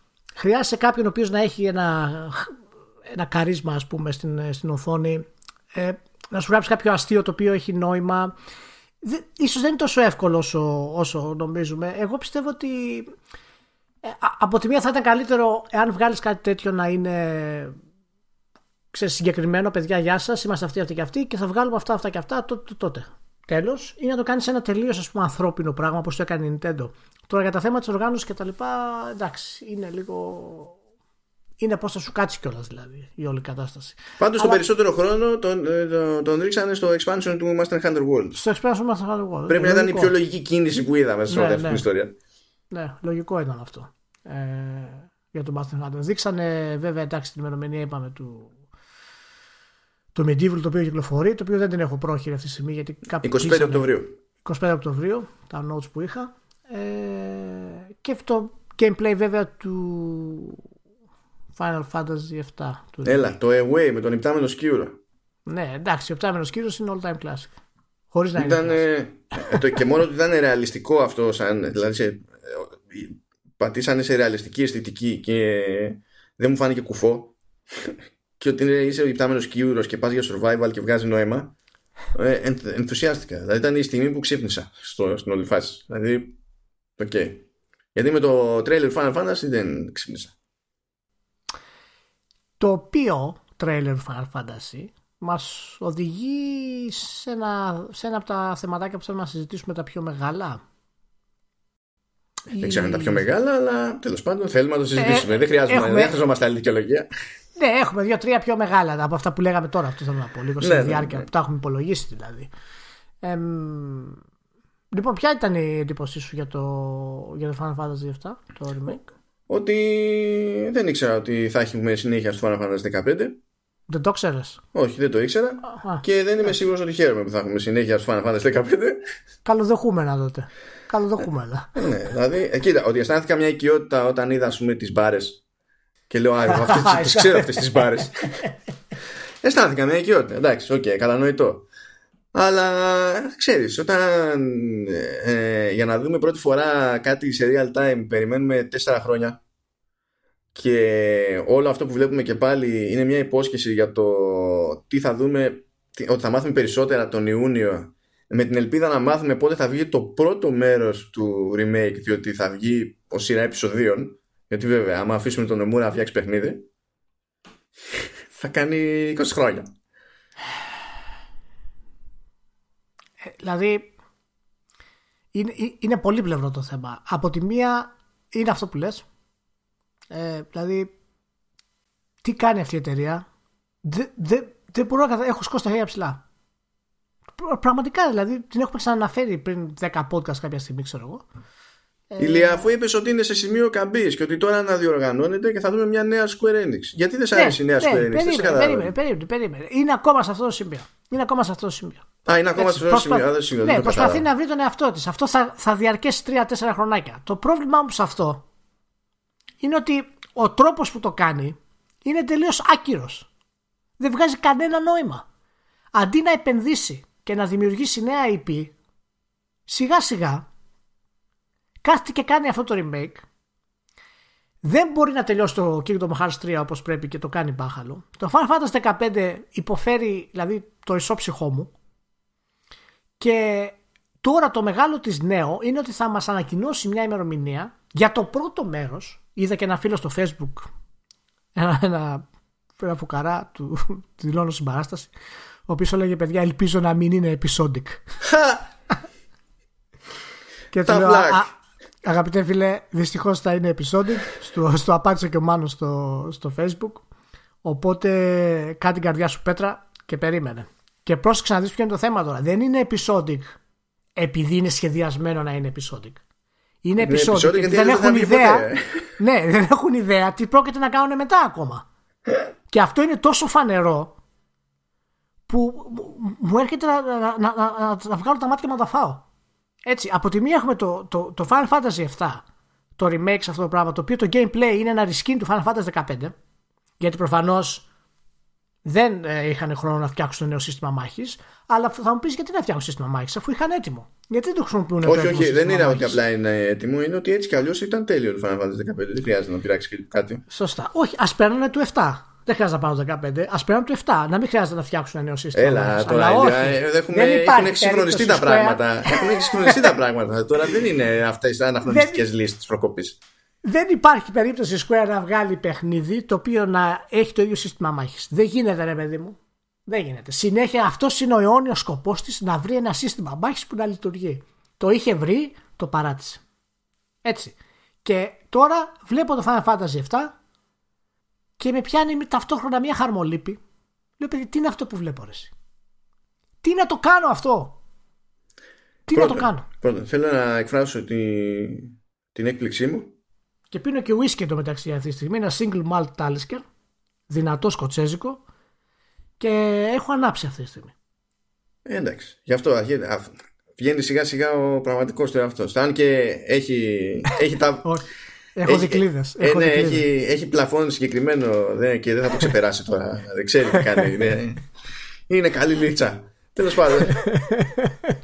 ε, ε εγώ θα εκφράσω την έκπληξή μου για το ότι παρουσίασε ως δεδομένο ότι είναι στη διαδικασία που, που αλλάζει αλλά το πρόβλημα είναι ότι δεν το κάνει σωστά. Εγώ δεν αντιλαμβάνομαι από πού προκύπτει ότι έχει μπει στη διαδικασία να αλλάξει.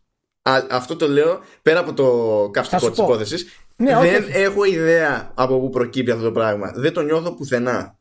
Ωραία, ωραία. Θα, θα σου το πω έτσι όπως το έχω σκεφτεί εγώ και το βλέπω να αλλάζει. Πρώτον είναι ότι έκανε, έδωσε ευκαιρία στο Deus Ex να βγάλει sequel. Το οποίο είναι μια, είναι μια κίνηση Square Enix την οποία δεν μας συνηθίζει και μάλιστα για δυτικό τίτλο. Εγώ δεν πίστευα ότι θα μας το βγάλει και υπήρχε και ένα πρόβλημα. Το έβγαλε το sequel, τώρα λέει ότι έχουμε πρόβλημα. Εντάξει. Ναι, και μετά έστειλε το, το sequel έκανε μια κίνηση. Και μας έδωσε Ε, το, και το Just Cause 4. Τι, δεν σε καταλαβαίνω. Ναι, εντάξει, ναι. Έχει, έχει, ε, κάνει κάποιες τέτοιες κινήσεις. Δεύτερον, βγάζει το Final Fantasy 15 σε open world. Αν μη τι άλλο, για ιαπωνική εταιρεία, αυτό είναι κάτι που δεν έχει ξαναγίνει. Ναι, σε, εντάξει. σε, σε RPG. Τέλος πάντων, Δείχνει μια τάση να κάνει κάτι. Τώρα έχουμε έβγαλε το Kingdom Hearts 3. Αυτό μόνο και μόνο το ότι το ολοκλήρωσε είναι θέμα αλλαγής. Συγγνώμη, δηλαδή πρέπει να μου το δώσεις αυτό. Έτσι, αφού το ολοκλήρωσε, θα πάρεις πόντους. Και... Το ολοκλήρωσα. Αυτό θα βγάλει DLC και θα έχει νέο secret ending. Δεν δε, δεν ξέρω, δεν ξέρω αν θέλει να το, να το κάνει να αλλάξει αυτή τη στιγμή όπως είναι, αλλά είναι σε μια διαδικασία. Ψάχνει κάτι αυτή η εταιρεία αυτή τη στιγμή. Και δεν πρόκειται να το βρει στα remakes. Δεν πρόκειται. Έχει βγάλει 600 remaster και τώρα ξεκινάει τα remakes. Έτσι, το Final Fantasy το 8 το έχει αφήσει, εντάξει, δεν το πειράζει. Θα αρχίσω να βρίζω δηλαδή μέχρι αύριο, αλλά τέλος πάντων. Και βγάζει τώρα τα remakes αυτά. Αν μου πεις εμένα ένα λόγο που βγάζει το Final Fantasy 7 remake, ένα σημαντικό λόγος. λόγο Είναι να το για καταλάβω. ρε Για, για να παιδί μου, χέσεις το το τάλιρο καταλάβω. για αυτό το πράγμα. Δηλαδή, Μπράβο, γι' ένα αυτό τρα- το βγάζεις. Σε όλη της την ιστορία, βγαίνοντας εκτός Ιαπωνία, όπου υπάρχει ειδική- ειδικό καθεστώς με τον Dragon Quest, ας πούμε, δεν έχει μεγαλύτερο ατού. Του Μπράβο. λες οποιοδήποτε Final Fantasy 7 και ακόμη και να είναι νεότερος και να μην έχει πάρει χαμπάρι, ρε παιδί μου, το ίδιο πράγμα αυτό, έχει ακούσει τέρατα. Δηλαδή δεν σου λέει δεν μπορεί, κάτι παίζει εδώ πέρα. Ισχύει. Ισχύει. Και αυτό είναι το, το καλύτερο επιχείρημα, μάλλον που μπορείς να πεις στο δικό μου επιχείρημα ότι προσπαθεί να αλλάξει η εταιρεία, είναι ότι προ- προσπαθεί να αλλάξει μένοντας η ίδια. Αυτό είναι κάτι το οποίο δεν μπορώ να αντικρούσω, είναι η αλήθεια. Ναι, Γιατί αυτό όντως είναι, επιστρέφει. α- αυτό είναι απαρχή βουδιστικού debate, δεν είναι ε, επιχειρηματικό πλάνο. ναι. Και, ναι, όντως, όντως, γιατί προσπαθεί να προχωρήσει μπροστά η εταιρεία ουσιαστικά χρησιμοποιώντας Final Fantasy 7 αυτή τη στιγμή. Και μάλιστα με episodic content. Δηλαδή, γιατί προσπαθεί να χρησιμοποιήσει αυτό το δυτικό τρόπο ύφος, κάνοντας remake σε ένα ιστορικό RPG, το οποίο είναι ήδη αναχρονιστικό.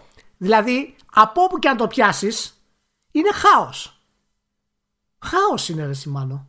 Εγώ ξέρεις που ενθουσιάστηκα.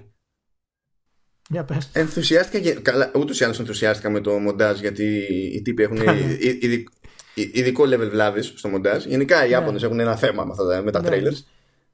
Αλλά πραγματικά, ποιος σκέφτηκε να μου έχει την Iris να έρχεται μούρη με μούρη με τον Cloud. Να του δίνει ένα λουλούδι, ο Cloud να λέει What's this? Flower. A flower και ξαφνικά να κάνει cut και να έχει μάχη με hardcore και καλά μουσική του στο έτσι. Ναι, ναι, ναι. ναι. Τι είναι αυτό; A flower. Τι κάνεις; Τι είναι αυτό; Ναι, γιατί είναι, είναι, είναι πάρα πολύ αναχρονιστικό το όλο concept. Δηλαδή, οι χαρακτήρες είναι αναχρονιστικοί. Ακόμα και για τα ιαπωνικά δεδομένα. Έλα, αυτά δεν τα έκανε ο Σακακούτσι το 2001 με το, Μπράβο. με το Spirits Within. Δηλαδή το, του, του, του έκοβε του ανθρώπου. Αυτοί δεν Μπράβο. είναι που δεν νιώθουν. Μπράβο.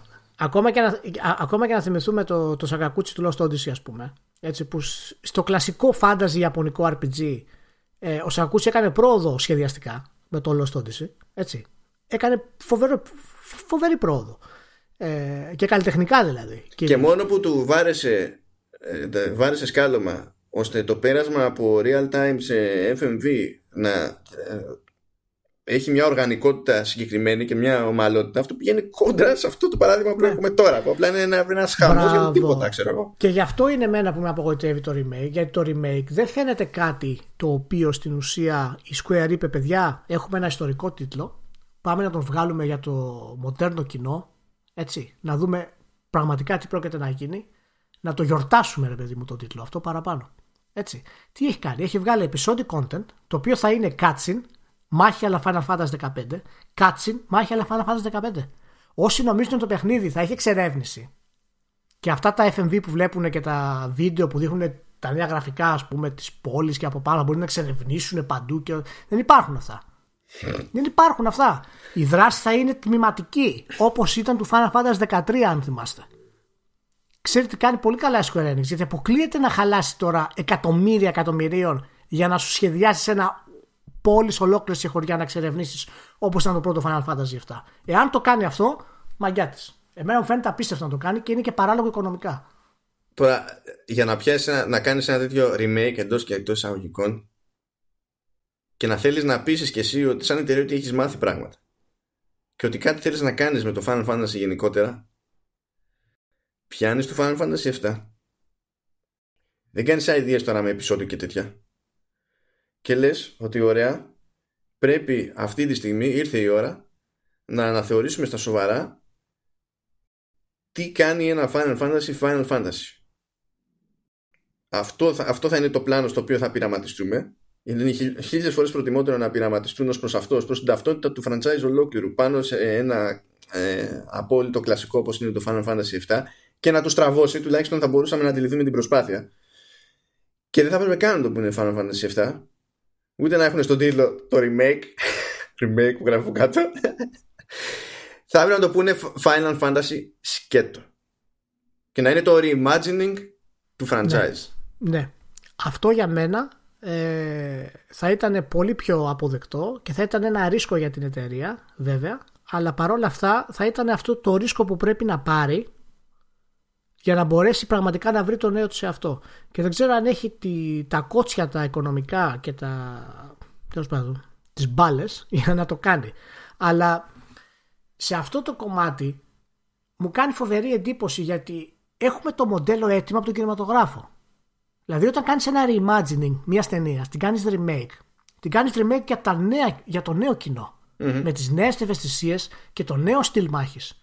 Έτσι. Δηλαδή, άμα δεις τον Batman του Jack Nicholson με τον Batman του Christopher Nolan, δεν αντικατοπτρίζεται απλώς η διαφορά στην κινηματογραφικότητα και στο πώς πλησιάζει τα πράγματα. Είναι και στο κοινό, το πώς το ε, κοινό θα, θα εκλάει αυτό το πράγμα. Και είναι μεγάλη ευκαιρία τώρα και δεν το έχει κάνει η εταιρεία αυτό το πράγμα. Να πει παιδιά, το οποίο γυρίζει σε αυτό που είπες ούτως ή άλλως. Ότι παιδιά, το Final Fantasy έχει αυτό το ύφος. Πλέον έχουμε δει ότι τα πράγματα αλλάζουν. Κοιτάμε τη στιλιστική επανάσταση του Persona. Κοιτάμε το storytelling, τον τρόπο που έκανε το storytelling των ιερωτώματα. Αυτοί είναι τίτλοι που έχουν πουλήσει εκατομμύρια, δεν είναι απλά τιτλάκια. Κάτι έχουν να πούνε. Αλλάζουμε λοιπόν και το κάνουμε για νέο κοινό το Final Fantasy. Όχι απλά αντιγράφοντας όπως με το 15 το Open World. Και Όχι, ούτε το ζήτημα είναι να αντιγράψεις κάποιον άλλον. Το ζήτημα δεν είναι να, προδώσεις το χαρακτήρα, αλλά να συνειδητοποιήσεις πώς μπορεί να επιβιώσει αυτός ο χαρακτήρας ε, στην εποχή που είσαι. Α επιστρέψεις στι ρίζες σου. Επέστρεψες στι ρίζες σου. Αλλά σχεδιαστικά μπορείς να είσαι μοντέρνος σε πολλά άλλα πράγματα. Και ένα από τα πιο πολλά είναι το γράψιμο. Δηλαδή του δίνει το flower και λέει A flower. Αυτό ήταν, λες και να το Final Fantasy 10, την πρώτη φορά που είχαμε voice over. Στην πραγματικότητα. Και δεν ξέρω τι θέλει να πετύχει και με στεναχωρεί. Βέβαια, εντάξει, με στεναχωρεί τέλος πάντων. Καταλαβαίνω ότι ο κόσμος το θέλει γιατί το Final Fantasy 7 είναι πολύ αγαπητό για πολλούς λόγους και ίσως είναι και υπερτιμημένο λίγο, αλλά τέλος πάντων είναι σημαντικό για πάρα πολλούς λόγους. Εγώ δεν φταίω. δεν το λέω σε σένα, σε αυτούς που ακούνε. Ναι, Εγώ δεν φταίω. Αλλά ρε παιδί μου, το καταλαβαίνω ότι είναι πολύ σημαντικό, αλλά όλος ο κόσμος τι παιχνιδάρα θα είναι αυτή κτλ. Ρε παιδιά, δηλαδή λίγο κράτη, σκεφτείτε λίγο και το μέλλον της εταιρείας αυτό το πράγμα. Το Όχι μόνο το μέλλον και το πρόσφατο παρελθόν. Διότι δεν γίνεται να, να φαντάζεσαι ότι κάτι είναι, είναι αναπόφευκτο να είναι υπερπέχνητο απλά επειδή στη βάρεσε ότι θα είναι υπερπέχνητο. Έχει ναι, στη Square Enix ε, και βλέπεις τι κάνει τόσα χρόνια. Επειδή είναι το 7. Επειδή είναι σαν ναι, να αλλά η Square Enix το 7, βασικά η Squaresoft του 7 δεν υφίσταται. Δεν, δεν υφίσταται. Δεν, υφίσταται, δεν μπορείς να το μεταφέρεις τότε. Πρέπει να το αλλάξεις αυτό το πράγμα. Και του, να το αλλάξεις μηχανισμούς μάχης. Και να το κάνεις episodic. Δηλαδή. Τέλος πάντων, τώρα. Εντάξει. Δεν ξέρω. Είπε, έχω αρχίσει και ανησυχώ πάρα πολύ για την εταιρεία γενικά. Να σου πω την αλήθεια. Και όλα αυτά υποτίθεται την, περί, την περίοδο που γίνεται όλο το pre-production για το νέο Final Fantasy. Το κανονικό νέο Final Fantasy έχει ξεκίνηση. Το οποίο αυτό θα είναι άλλο ένα 60, 70, 80 εκατομμύρια. Και δεν πρόκειται να βγει στις νέες κοστόλε, θα βγει στι επόμενες. Οπότε μπορεί το κόστος να είναι ακόμα μεγαλύτερο. Τέλος πάντων. Τέλος πάντων.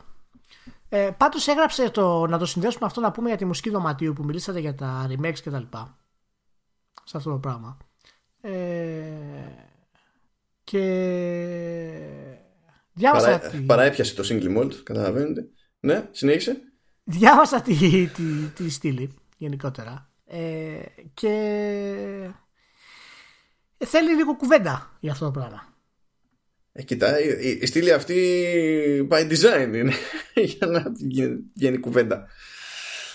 Οπότε Λοιπόν, δεν ξέρω πώς το, Για πώς το πες μου εννοείς. τώρα. Όχι, θέλω να μου πεις ρε παιδί μου γενικά πώς, πώς είδες και τους συντάκτες και τα λοιπά, τη γνώμη τους για τα remaster. Ή- υπήρχε ένα, ξέρεις, και μια αμφιβολία γενικότερα για τα remaster, την πορεία τους, τι σημαίνουν για τη βιομηχανία και τα λοιπά. Ναι, γενικά αυτό που μου βγαίνει εμένα διαβάζοντας τη, το τι γράψανε οι υπόλοιποι ε, είναι ότι η, η- η μόνη προσέγγιση είναι μία που δεν μπορεί να είναι σταθερή. Είναι ότι είναι το, ξέρεις, το εξαρτάται από την περίπτωση.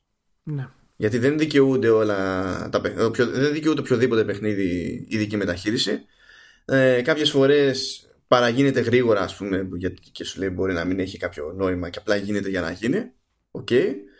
Ε, υπάρχει ανάλογα με την περίπτωση πάλι ξέρεις και ένα ερωτηματικό για το αν έχει νόημα ένα remaster, αν έχει μπει χέρι και στους μηχανισμούς σε κάποιο βαθμό τέλος πάντων ε, ώστε ξέρεις να εξυγχρονιστεί χωρίς να σπάσει το design του ε, γιατί εντάξει μετά άμα αρχίσει να σπάει τότε κάνεις, τότε κάνεις remake δεν κάνεις δηλαδή Ναι. remaster άμα το ναι. πάει ξεφτιλίσεις που και αυτό ξέρεις το τι περιθώρια έχεις τι, τι αέρα σου δίνει ο αρχικός σχεδιασμός δηλαδή για να παίξεις με κάποια πράγματα χωρίς να δημιουργήσει νέα προβλήματα στον εαυτό σου είναι πάλι ξέρεις από περίπτωση σε περίπτωση. Δεν νομίζω δηλαδή ότι υπήρχε ποτέ πε- ενδεχόμενο να ξέρεις να το συζητάμε μέχρι δακρύων και να καταλήξουμε με μια ξεκάθαρη απάντηση ναι. το οποίο το θεωρώ φυσιολογικό δεν το ναι, θεωρώ βέβαια, αποτυχία όχι. Είναι, ε- ε- είναι ένα θέμα που θέλει συζήτηση. Για μένα την ξέρεις την άποψή μου. Δηλαδή, εγώ τα remakes δεν τα θέλω.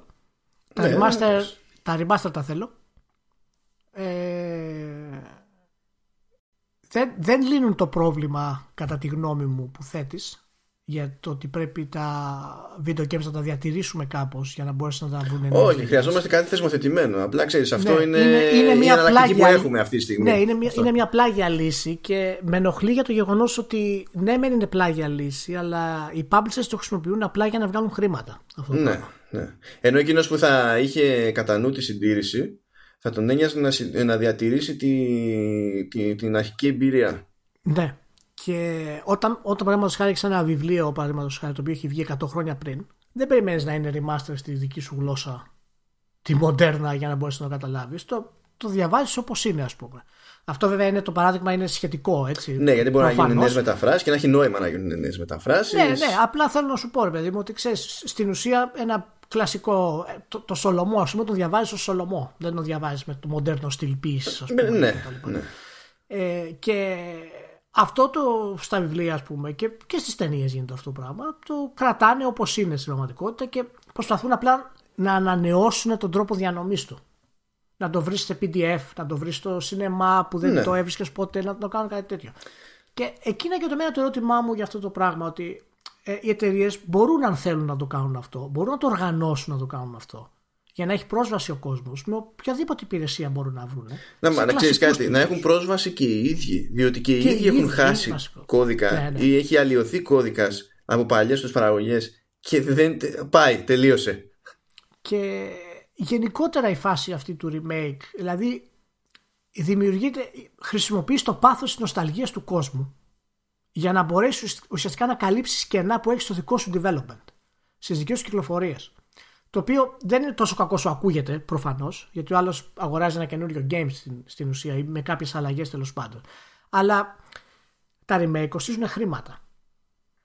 Και είναι μια διαδικασία που δεν ξέρουμε αν θα βγει σε καλό ή κακό συνολικά για τις εταιρείες αυτό το πράγμα. Τα remakes που είναι πιο απλά στο, στη σύλληψή τους δεν πάνε άσχημα, πουλάνε επίσης καλά. Που σημαίνει ότι υπάρχει ψωμί σε αυτό το πράγμα. Κάντο σωστά. Άμα θες να κάνεις ένα remake, κάντο σωστά το ρημάδι. Εντάξει, όλα είναι θέμα. ο- το- ο- τα πάντα είναι θέμα προσέγγισης. Γιατί και στον κινηματογράφο, ας πούμε, μπορείς να δεις ένα ταπεινό remake, ας πούμε. Δεν σου λέω για remaster, γιατί στο, το, το remaster, ειδικά στον κινηματογράφο, είναι καθαρά 100% τεχνικό ζήτημα. Τεχνικό ζήτημα βέβαια. Ε, σε, ένα, σε ένα remake ε, που μπορεί να μην πηγαίνει να αλλάξει τα φώτα ξέρω εγώ εδώ και εκεί. Ναι. μπορεί να έχει λογικές βλέψεις και τα λοιπά. Είναι πάρα πολύ εύκολο να γίνει, να γίνει τραγωδία τραγωδία τέλος πάντων. Δηλαδή μπορώ να σου πω πάρε την περίπτωση του, του Old Boy το κορεάτικο και το, και το ναι. αμερικανικό. Εκεί πέρα ας πούμε αυτό που τους έφαγε είναι ότι ε, παραπροσπάθησαν να κρατήσουν μια, μια πιστότητα σε ένα επίπεδο που δεν είχε νόημα από τη στιγμή που δεν μπορούσαν να πιάσουν την ίδια αίσθηση ναι, καταλαβαίνεις την πρόθεση, καταλαβαίνεις τη σκέψη, την εκτιμάς ναι, τη ναι. σκέψη, αλλά αυτό δεν το κάνει να λειτουργεί. Και αυτό πρόσεξε σε, σε ταινίες που βγήκαν χοντρικά την ίδια εποχή, έτσι. Ναι, εντάξει, ναι, δεν είχαν πολλά χρόνια απόσταση. Πιο πολύ, Η απόστασή τους ήταν περισσότερο πολιτιστική, ας πούμε. Παρά... Ναι, ναι, δεν, δεν άλλαξε ο κινηματογράφος, ας πούμε, κάτι διάρκεια που βγήκε το remake του, του Old Boy, όπως είναι, ξέρω εγώ, η αγορά των video games από το Final Fantasy 7 στο, στο σημερινό remake του Final Fantasy 7, που ναι, ναι. έχουν αλλάξει τα πάντα, ας πούμε, άρτεν. Αλλά Ήθελα να σα ρωτήσω κάτι, ας πούμε. Ε, οι, οι gamers γενικά, γιατί δεν έχουν το πρόβλημα που έχουν οι φίλοι του κινηματογράφου; Έτσι. Δηλαδή, αν ρωτήσεις κάποιον ποια Star Wars προτιμάς, αυτά με τα καινούργια εφέ ή με το παλιό, θα σου πει είσαι τρελός. Τα κλασικά θέλω. Δεν θέλω κανένα καινούργιο εφέ. Γιατί οι gamers δεν το έχουν αυτό τόσο πολύ; Γιατί δεν έχω δει κανένα να πει παιδιά, αφήστε το Final Fantasy όπως είναι. Οι περισσότεροι λένε μπράβο, φέρτε στο καινούριο στυλ να το παίξουμε καινούρια. Γιατί, γιατί εκείνος που θα δει την ταινία ε, η διαδικασία στην οποία θα μπει ατομικά είναι ίδια. Θα καθίσει σε ένα σημείο, μπορεί να έχει ελεγχόμενες συνθήκες τέλος πάντων για την ατμόσφαιρα, θα βάλει κάτι κάπου, θα πατήσει play και θα παρακολουθήσει. Το παιχνίδι πρέπει να λειτουργεί σε άλλο επίπεδο. Το ότι έχει τις αναμνήσεις που είχε ο παίκτης από μια άλλη εποχή δεν πάει να πει ότι αντέχει να, τις ξαναβιώσει έτσι όπως ήταν τότε. Αλλά ταυτόχρονα θέλει να νιώσει κάποια πράγματα από τα παλιά όπως θέλει και αυτός που θα δει τα κλασικά Star Wars. Μπράβο. Αλλά αυτό δεν μπορεί να γίνει ρε μάλλον. Που είναι εκεί που θέλω να καταλήξω. Ότι να του αλλάξει το παιχνίδι τελείως δεν πρόκειται να του επαναφέρει τις αναμνήσεις που είχε τότε σε αυτό το πράγμα. Και ακόμα και τα Star Wars τα πρώτα, ας πούμε, τα οποία είχαν λίγα καλύτερα εφές στι επόμενες εκδόσεις τους κτλ. Δεν είναι τόσο τραγικό ώστε να πει κάποιος, Όχι. Αλλά υπάρχουν άνθρωποι που λένε, Όχι, δεν τα θέλω καθόλου. Οι gamers από αυτό είμαστε απελευθερωμένοι. Και αυτό έχει να κάνει με το γεγονός ότι δεν έχουμε ιστορική συνέπεια μέσα μας για αυτά τα games. Ναι, ισχύει, όμως διαφωνώ με αυτό που λες ότι δεν μπορεί να γίνει. Διότι το, αυτό που πρέπει να πετύχει ένα remake για να είναι πραγματικά καλό remake και να σου, να, να σου δίνει αυτό που θες, αυτό που, που σου λείπει από το τότε εντός, ε, εντός και εκτός εισαγωγικών δεν έχει να κάνει τίποτα παραπάνω βέβαια αυτό που θα πω μετά είναι τεράστιο αλλά δεν έχει να κάνει τίποτα παραπάνω από αυτό που κάνει ένα κάνει το Breath of the Wild τίποτα παραπάνω από αυτό που κάνει το Breath of the Wild. Ναι, περίμενε, γιατί είναι θέμα. Ε, είναι το ναι. παράδειγμα αυτό που είναι, επειδή το ζήτημα είναι η λογική πίσω από το παράδειγμα. Ναι, για να πει απ' ε, Ναι, ε, δεν έχει να κάνει κάτι πέραν αυτού που έχει σε μια περίπτωση σαν το Breath of the Wild, που ξέρεις ότι είναι άλλο πράγμα από αυτό που παίζεις τόσα χρόνια ως Zelda και ταυτόχρονα σε πείθει ότι είναι Zelda. Ναι, αλλά αυτό είναι, το κάνει μόνο η Nintendo μάλλον. Δεν μπορεί να το κάνει κανένας άλλος αυτό το πράγμα. Ε, εντάξει. το καλό είναι μετά, ξέρεις, όπως περνάνε οι δεκαετίες, να θέλουμε να εμφανιστεί κανένας δεύτερος, ξέρω εγώ. Ναι, το, το, καταλαβαίνω το concept, αλλά στην πραγματικότητα να σου πω κάτι. Δεν μπορείς ποτέ να επιστρέψεις εσύ αυτό που ένιωθες τότε. Είναι δηλαδή. Είναι μια εκμετάλλευση στην ουσία. Δηλαδή είναι σαν να μου λες ότι, ότι, εγώ θέλ, ότι εγώ θα παίξω το It Came from the Desert που είχα παίξει την Amiga π.χ. θα το παίξω τώρα remake και θα μου δώσει την ίδια αίσθηση που είχα τότε που έβλεπα το μυρμήγκι στην οθόνη 13 monitor και έτρεχα από το δωμάτιο να ξεφύγω. δηλαδή. Μα όπως αντιλαμβάνεσαι είναι περισσότερο ε, πείραμα επί της ψυχολογίας ένα, τέτοιο, ένα, ένα remake από ένα σημείο και έπειτα παρά ε, απλά τεχνικό ζήτημα. Αλλά βέβαια και αυτό που λες τώρα δεν πρόκειται και εντάξει είναι εντάξει. πλάνη, δεν πρόκειται να ξαναέρθει. Ναι, ε, αυτό το ξέρει όλη η ανθρωπότητα, όλη η ανθρωπότητα για αυτή τη, την έννοια που λέγεται νιάτα.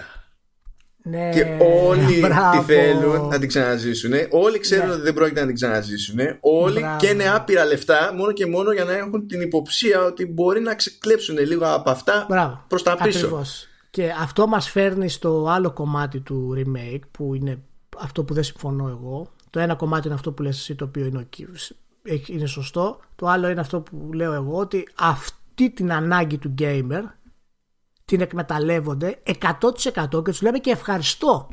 Πώς ξε- θα τους πούμε και ευχαριστώ ακόμα και για remake σαν το Final Fantasy 7 το οποίο φαίνεται ότι είναι άθλιο. Μακάρι να μην είναι. Αλλά φαίνεται ότι είναι άθλιο. Έχουμε φτάσει σε τέτοιο σημείο δηλαδή. Γι' αυτό έφερα και το παράδειγμα που έφερα για τα νιάτα. Διότι πάνω σε, αυτή, σε αυτό το, το κόμπλεξ έχουν χτιστεί βιομηχανίες ολόκληρες. Άπειρα σίγουρα. λεφτά. Δεν είναι, Το παι- δεν είναι καταλαβαίνω, παράξενο αλλά και είναι το και αναπόφευκτο καταλαβαίνω. εδώ που τα λέμε. Ναι, εντάξει, είναι αναπόφευκτο. Προφανώς είναι αναπόφευκτο. Αλλά ε, εντάξει, ε, εμείς ως gamers, παιδί μας, είμαστε λίγο πιο, πιο γάτοι σε αυτό. Του- Τουλάχιστον ας κρίνουμε καλύτερα αυτό που βλέπουμε. Εμείς ως gamers να είμαστε πιο γάτοι για τέτοια θέματα που ταλανίζουν γενικότερα, ας πούμε, οποιοδήποτε κοινωνικό σύνολο κτλ. Να είμαστε εμείς οι gamers πιο γάτοι, επειδή ναι. προφανώς ως gamers έχουμε κάποιο πιστεύω- συγκριτικό πλεονέκτημα που να μας βοηθά να πιστεύω. είμαστε πιο γάτοι. Εγώ πιστεύω στους gamers. Πιστεύω πάρα πολύ. Γιατί ε, και εσύ πιστεύεις στους gamers. Γιατί είναι αυτό που, αυτό που έχουμε. Δεν υπάρχει κάτι άλλο. Ο καθένας πιστεύει, δηλαδή, ο, οι ποδοσφαιριστές πιστεύουν στους ποδοσφαιριστές. οι τραγουδιστές πιστεύουν στους τραγουδιστές. Εμείς πιστεύουμε στους gamers. Δεν γίνεται αλλιώς σε αυτό το πράγμα. Αυτό λέγεται κομματική πειθαρχία, δεν λέγεται. Ε, ναι, ναι. το είδες στο ντοκιμαντέρ του God of War; Ε, όχι, είναι και δύο ώρες, δεν πρόλαβα. Εδώ γενικά άλλα πράγματα. Άμα καταφέρω να το χωρέσω μέσα Σαββατοκύριακο, πάλι καλά λέμε. Το πρώτο που είδα, μόνο είδα τις πρώτες δύο σκηνές που Ναι. είχε, ξέρει, ένα που ήταν νωρίς νωρίς με, το, με το γιο του και μετά ένα Ναι, χρόνο ναι. αργότερα που ήταν φρικαρισμένος και έλεγε: Ξέρω ότι μου λένε ότι θα τα καταφέρουμε, αλλά ξέρω ότι δεν το εννοούν. και, και, και, και αυτό και μετά το κλείσα. Λέω: Κατάλαβα, θα το δω όπως πρέπει να το δω. Άστο και μετά. Ναι, είναι να το δείτε όλοι επί τόπου όσοι δεν το έχετε δει. Είναι πραγματικά ένα φοβερό επίτευγμα. Ε, και το ντοκιμαντέρ το ίδιο είναι επίτευγμα, αλλά και το παιχνίδι δηλαδή το πώ στήθηκε. Γιατί είναι χτισμένο τόσο πολύ επάνω σε προσωπικό μόχθο του, και του Barlow, ταύτιση. ναι. Είναι, και είναι, ταύτιση. είναι, το, είναι ο συγκεκριμένος άνθρωπος που το κάνει όλο αυτό. Ναι, μπράβο, βασικά. μπράβο. Και είναι πραγματικά και, και πολύ συναισθηματικός άνθρωπος, φαίνεται αυτό πάρα πολύ και όντως του έπεσαν πολλά στο πιάτο με το God of War. Δηλαδή πολλές φορές στο ντοκιμαντέρ βλέπεις να αυτοαμφισβητείτε ή να, να αυτοσαρκάζεται ότι «Ωχ, μου δώσαν τώρα τόσα λεφτά, κάντε γεια. Και... Αυτό μα- πραγματικά μα κάνει να το χάνουν όλοι. Είναι απολύτως φυσιολογικό μέρος της όλης διαδικασίας. Απολύτως. Είναι για μένα ένα ενισχυτικό το να είναι ο άλλος στο πλανήτη happy και να θεωρεί ότι. θα, θα έχουμε παράδειγμα σε λίγο. Έχουμε παράδειγμα. Ναι, ναι. Υπάρχει μια αυτογνωσία στο Balrog για την έλλειψη των ικανοτήτων του για να φτάσει στο, στο αποτέλεσμα που θέλει και το οποίο εν τέλει έφτασε στο αποτέλεσμα που ήθελε. Το οποίο παραδείγματος χάρη ο Dragman δεν το έχει, ας πούμε, από το Last of Us. Ο Dragman το βλέπεις και έχει αυτοπεποίθηση, ξέρω εγώ, ή βγάζει αυτοπεποίθηση σε αυτά που λέει. Ο Balrog είναι πολύ, ναι, είναι πολύ ανθρώπινος, είναι πολύ έτσι. Πάμε να το κάνουμε. Και δεν τον αδικό να σου πω την αλήθεια, γιατί ο κράτο δεν έχει κανένας ιδιαίτερος χαρακτήρας τώρα που να έχει βάθος. Έτσι, Καλά, δηλαδή, ναι. ψάξανε, στο- ψάξανε στον αέρα στην ουσία και βγάλανε κάτι ωραίο.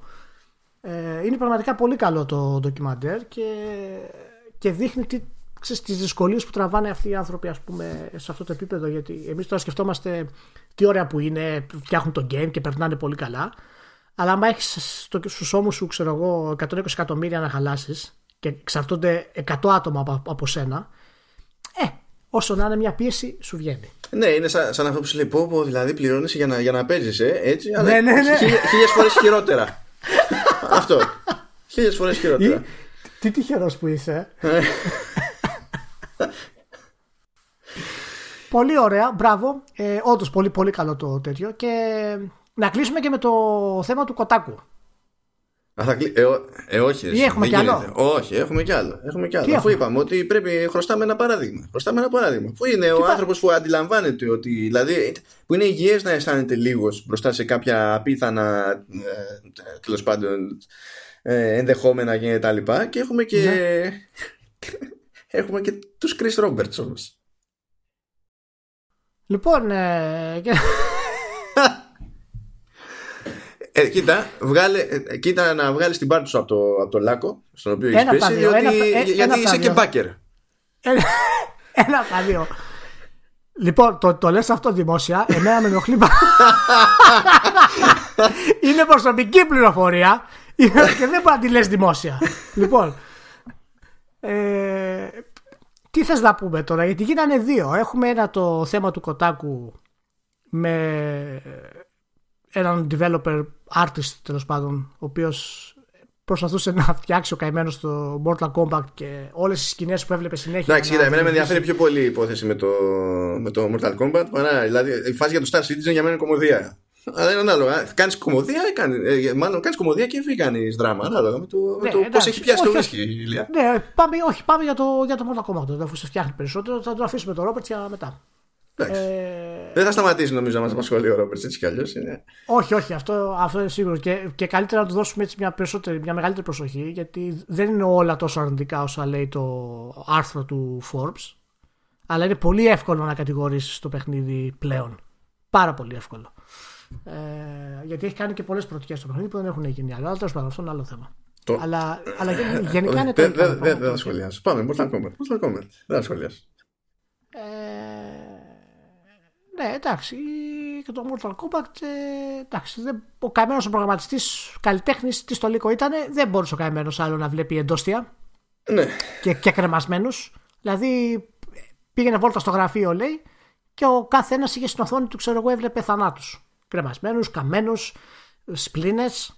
Έτσι, αυτό είναι ένα θέμα. Προφανώς ο άνθρωπος δεν μπορούσε συναισθηματικά και ποιος θα μπορούσε, να σου πω την αλήθεια. Για να πώ ξεφτιλίζει τη, τη ζήτηση τώρα. Είναι ότι Ναι. ε, αν θυμούνται κάποιοι που για να πείσουν τους εαυτούς τους ότι το έχουν και δεν σκιάζονται τα παλιά τα χρόνια του, του, του διαδικτύου Του- που κάνανε κάτι παλιά, ναι. περατζάδες από το rotten.com Ναι.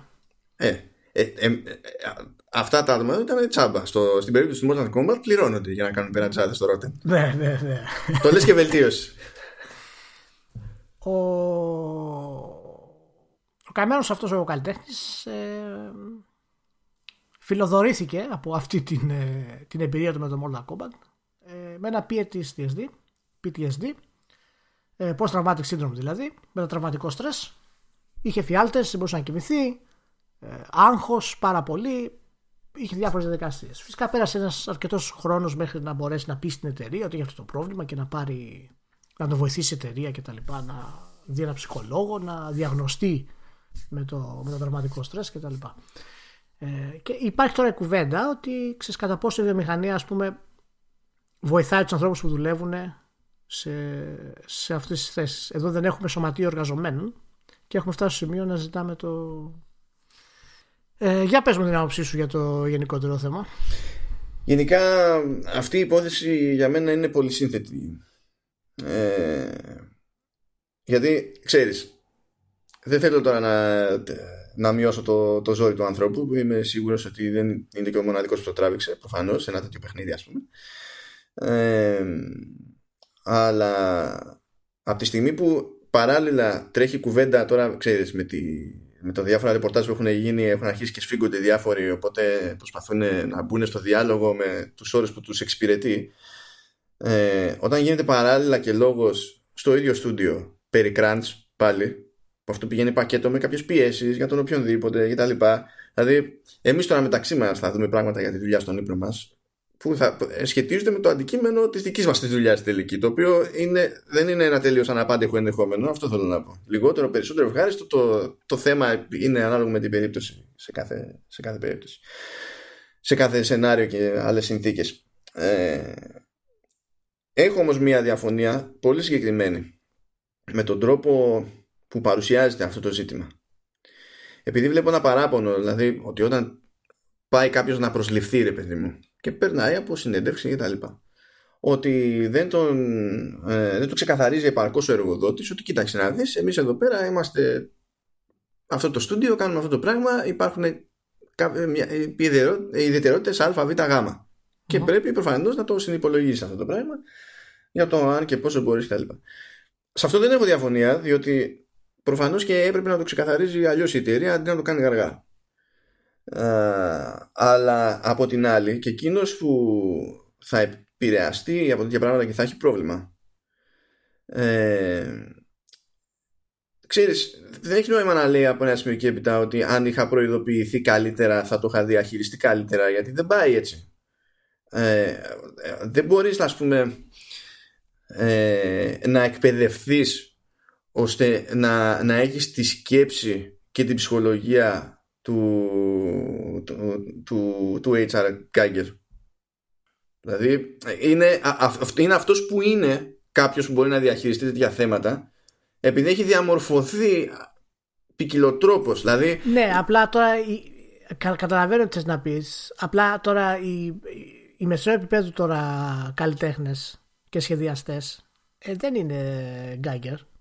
Δηλαδή αυτός, αυτός είναι μεγάλος καλλιτέχνης γιατί ήταν, ήταν έτσι φτιαγμένος να αντέχει αυτά τα πράγματα τα οποία δεν τα άντεχε στην ουσία ναι. οι φιάλτες του είναι μυθικοί ας πούμε ναι αλλά ήταν, ταυτόχρονα έκανε και μια επιλογή έτσι. ναι δηλαδή, ναι γιατί δεν είναι, του φορεί την επιλογή κάποιος.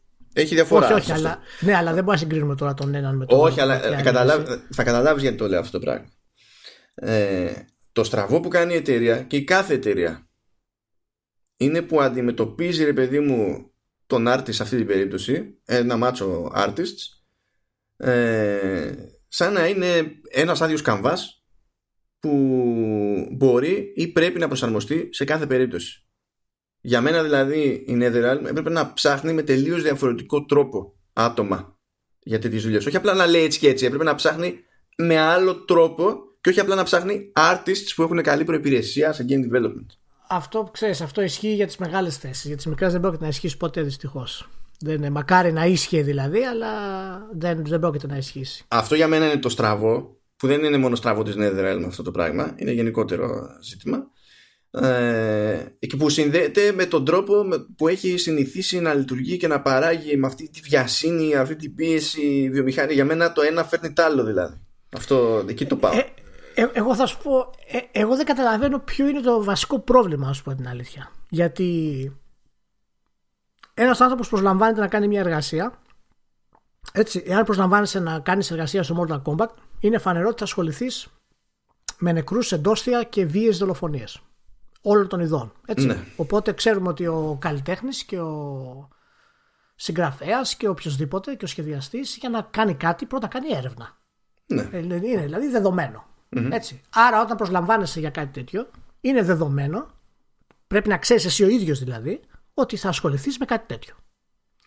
Εάν στην πορεία δεν μπορείς να το κάνεις, ζητάς βοήθεια από την εταιρεία.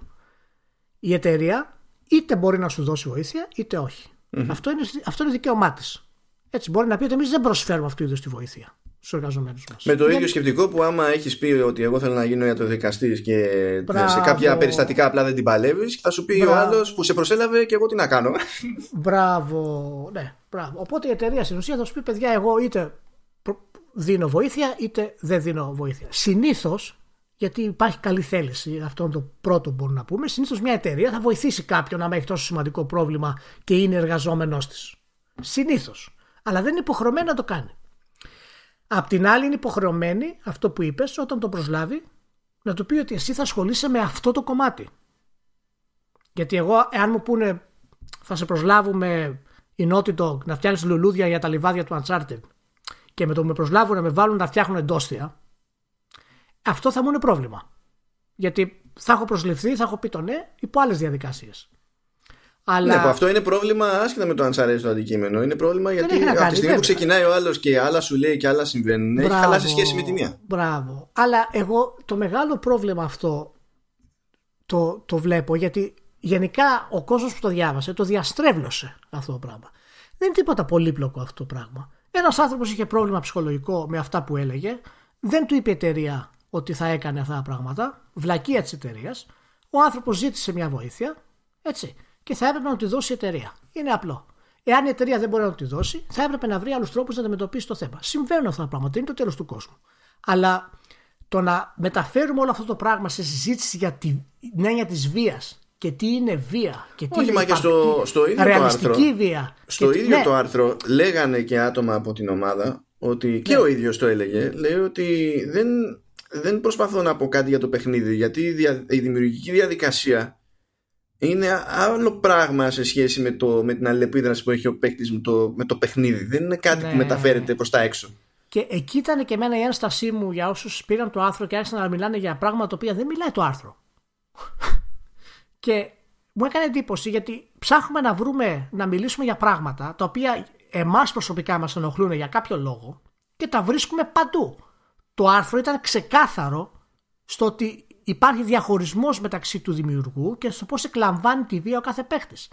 Αυτός που δημιουργεί, ο ποιητής ας πούμε για να γράψει, υποφέρει. Αλλά ο αυτός που διαβάζει ευχαριστιέται. Άλλο, άλλο το ένα, άλλο το άλλο. Και ταυτόχρονα το ότι ο άλλος υποφέρει ήθιστε γενικά στον ανθρώπινο συλλογικό πολιτισμό να μην είναι α- ε, α- αυτόματα και οπωσδήποτε α- κάτι αθέμητο και κάτι πέρα για πέρα αδιανόητο και, και είναι, αρνητικό. είναι, η- ναι, είναι η διαδικασία της λύτρωσης αυτή. Είτε είναι μέσω του, του ότι υποφέρω, είτε είναι μέσω της χαράς. Είναι διαδικα... Δηλαδή όλα είναι στο θετικό. Αυτό. Α, Γι' αυτό είναι η δημιουργία, λέμε ότι είναι θετικό το πράγμα.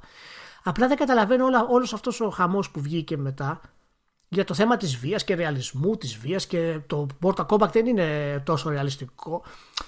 Δηλαδή δεν μπορούμε να συζητήσουμε για ένα θέμα συγκεκριμένο ρε παιδί μου. Μα Τι είναι αυτό άμα το πράγμα; ήταν, α, μα άμα ήταν με λούτρινα και unicorn στο το Mortal Kombat τότε θα ήταν αδύνατο άλλος να, να Αδύνατο. έχει τέτοια ψυχολογικά. Εκτός αν μετά, εντάξει, μια στο τόσο θα είχαμε κάποιον που φοβάται τους unicorns, του- τους μονόκερους, όπως κάποιος άλλος ας πούμε που έχει θέμα με τους κλόουν και απλά θα είχαμε λιγότερα περιστατικά. Θα είχαμε λύσει όμως το μεγάλο πρόβλημα. Έτσι πάει. Και για το γενικότερο θέμα, ναι, εγώ είμαι υπέρ όταν μια εταιρεία προσλαμβάνει κάποιους καλλιτέχνες για να κάνει ένα συγκεκριμένο παιχνίδι το οποίο είναι πολύ disturbed και πολύ σκοτεινό παιχνίδι. Γιατί όταν μιλάμε ότι φτιάχνουμε ένα σχέδιο, για όσους δεν καταλαβαίνουν, ή, ή μια πίστα, δεν μιλάμε ότι κάθεται ένας ένα απόγευμα και φτιάχνει μια πίστα. Ο άλλος μπορεί να παίξει τέσσερις μήνες να σκοτώνει μωρά, ας πούμε, για να μπορέσει να λειτουργήσει το παιχνίδι. Καταλαβαίνετε ότι αυτό έχει ένα κόστος ψυχολογικό για αυτό που το κάνει. Δεν μιλάω για τον τέστερ τώρα, μιλάω για αυτό που το δημιουργεί, έτσι. Ναι, ναι, ναι. Και η εταιρεία καλό θα είναι να, προ- να, να προσφέρει υποστήριξη. Πολλές εταιρείες έχουν ψυχολογική υποστήριξη μέσα ή προσφέρουν οικονομική υποστήριξη για, για, ψυχο- για επισκέψεις στον ψυχολόγο ας πούμε. Καλό θα ήταν να το κάνουν αυτό το πράγμα. Γιατί βοηθάει στην υγεία του εργαζομένου. Γιατί είναι τόσο πολύπλοκο. Και άμα είναι ο εργαζόμενος είναι υγιής, η εταιρεία θα λάβει το full potential του εργαζομένου. Γιατί είναι τόσο πολύπλοκο αυτό το πράγμα. Δεν το καταλαβαίνω. Τόσο πολύπλοκο είναι αυτό.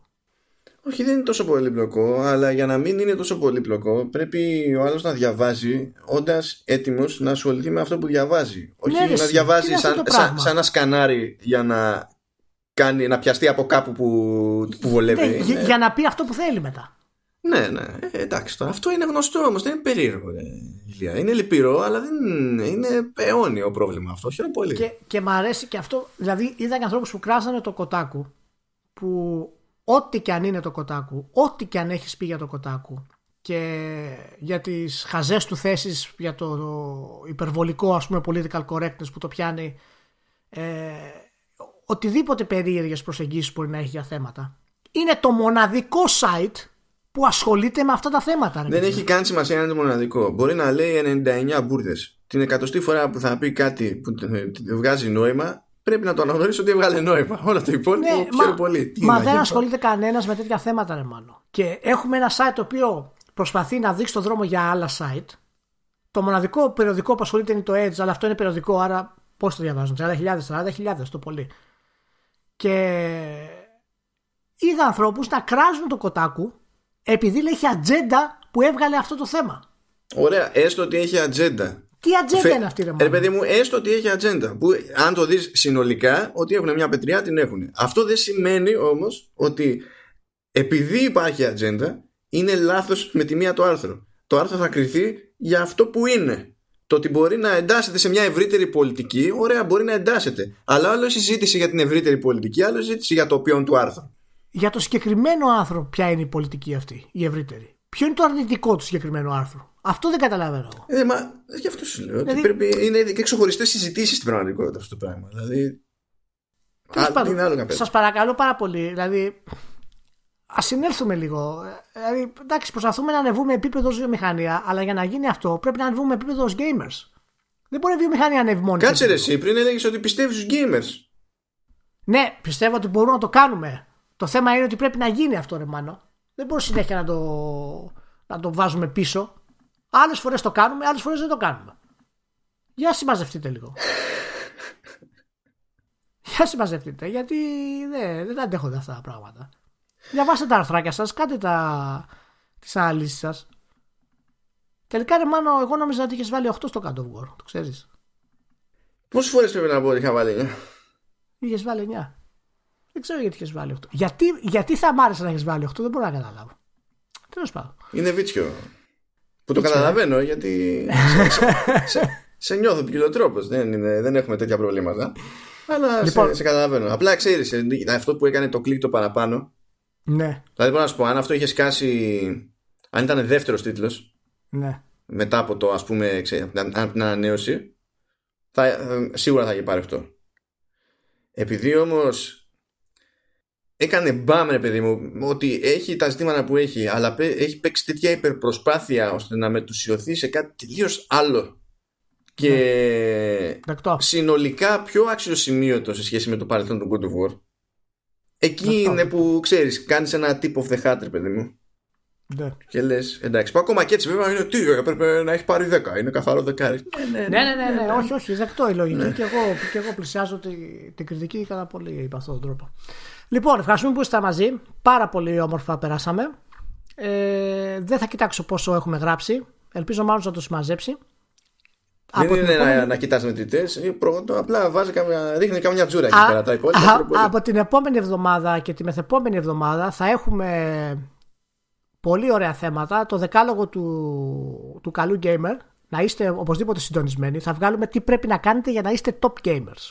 Θα έχουμε υπεραναλύσεις. Εμένα δεν με έχει πείσει μέχρι στιγμής, όσο το έχουμε κολλάει να το συζητήσουμε αυτό, δεν με έχει πείσει ότι το εννοείς στα σοβαρά. Οπότε δεν ξέρω αν οι απαντήσεις που θα έχω, η συνεισφορά μου σε αυτή τη συζήτηση θα είναι ουσιώδε ή όχι. σε τι Θα θα, θα είναι- κινηθεί. Θα είναι ουσιώδης. Είτε είναι ανούσια ή όχι, θα είναι ουσιώδης. Α, εντάξει. Ο, μ' άρεσε αυτός ο ορισμός. Ε, βέβαια. Και Ξέρεις, σαν το θα Σύνταγμα, έχουμε- και αν το, ε, το μεγάλο μας τσίρκο, και αν το έχουν χωρίς να το έχουν. Θα έχουμε υπεραναλύσεις για την επερχόμενη E3. Θα συζητήσουμε για το πρόγραμμα της E3. Ίσως όχι την επόμενη, αλλά τη μεθεπόμενη. Θα το κανονίσουμε αυτό. Απλά σας λέμε τι έρχεται. Ε, και για το παιχνίδι της E3 που θα είναι το Cyberpunk. Για δεύτερη χρονιά. Ε, Ηλία. Οπότε, έλα. Να σου πω Λάθος. κάτι άλλη φορά, να μην τα λες αυτά ξανά και ξανά. Δηλαδή απλά να τα, να τα βάζω λούπες στο τέλος του επεισοδίου, ξέρω εγώ κάτι τέτοιο. Για να- Ναι, έχω, έχω γίνει πολύ εκνευριστικός, το ξέρω, αλλά θα λήξει μετά την E3. Κάντε λίγο υπομονή μέχρι Θα την E3. λήξει μετά την ιδρύη. Δεν θα έχει βγει Μετά- ακόμα το παιχνίδι, αλλά εσύ θα ξεκινήσεις αμέσως μετά την ιδρύη. Λοιπόν, να είστε όλοι καλά. Ευχαριστούμε πάρα πολύ και θα τα πούμε σύντομα. Γεια χαρά.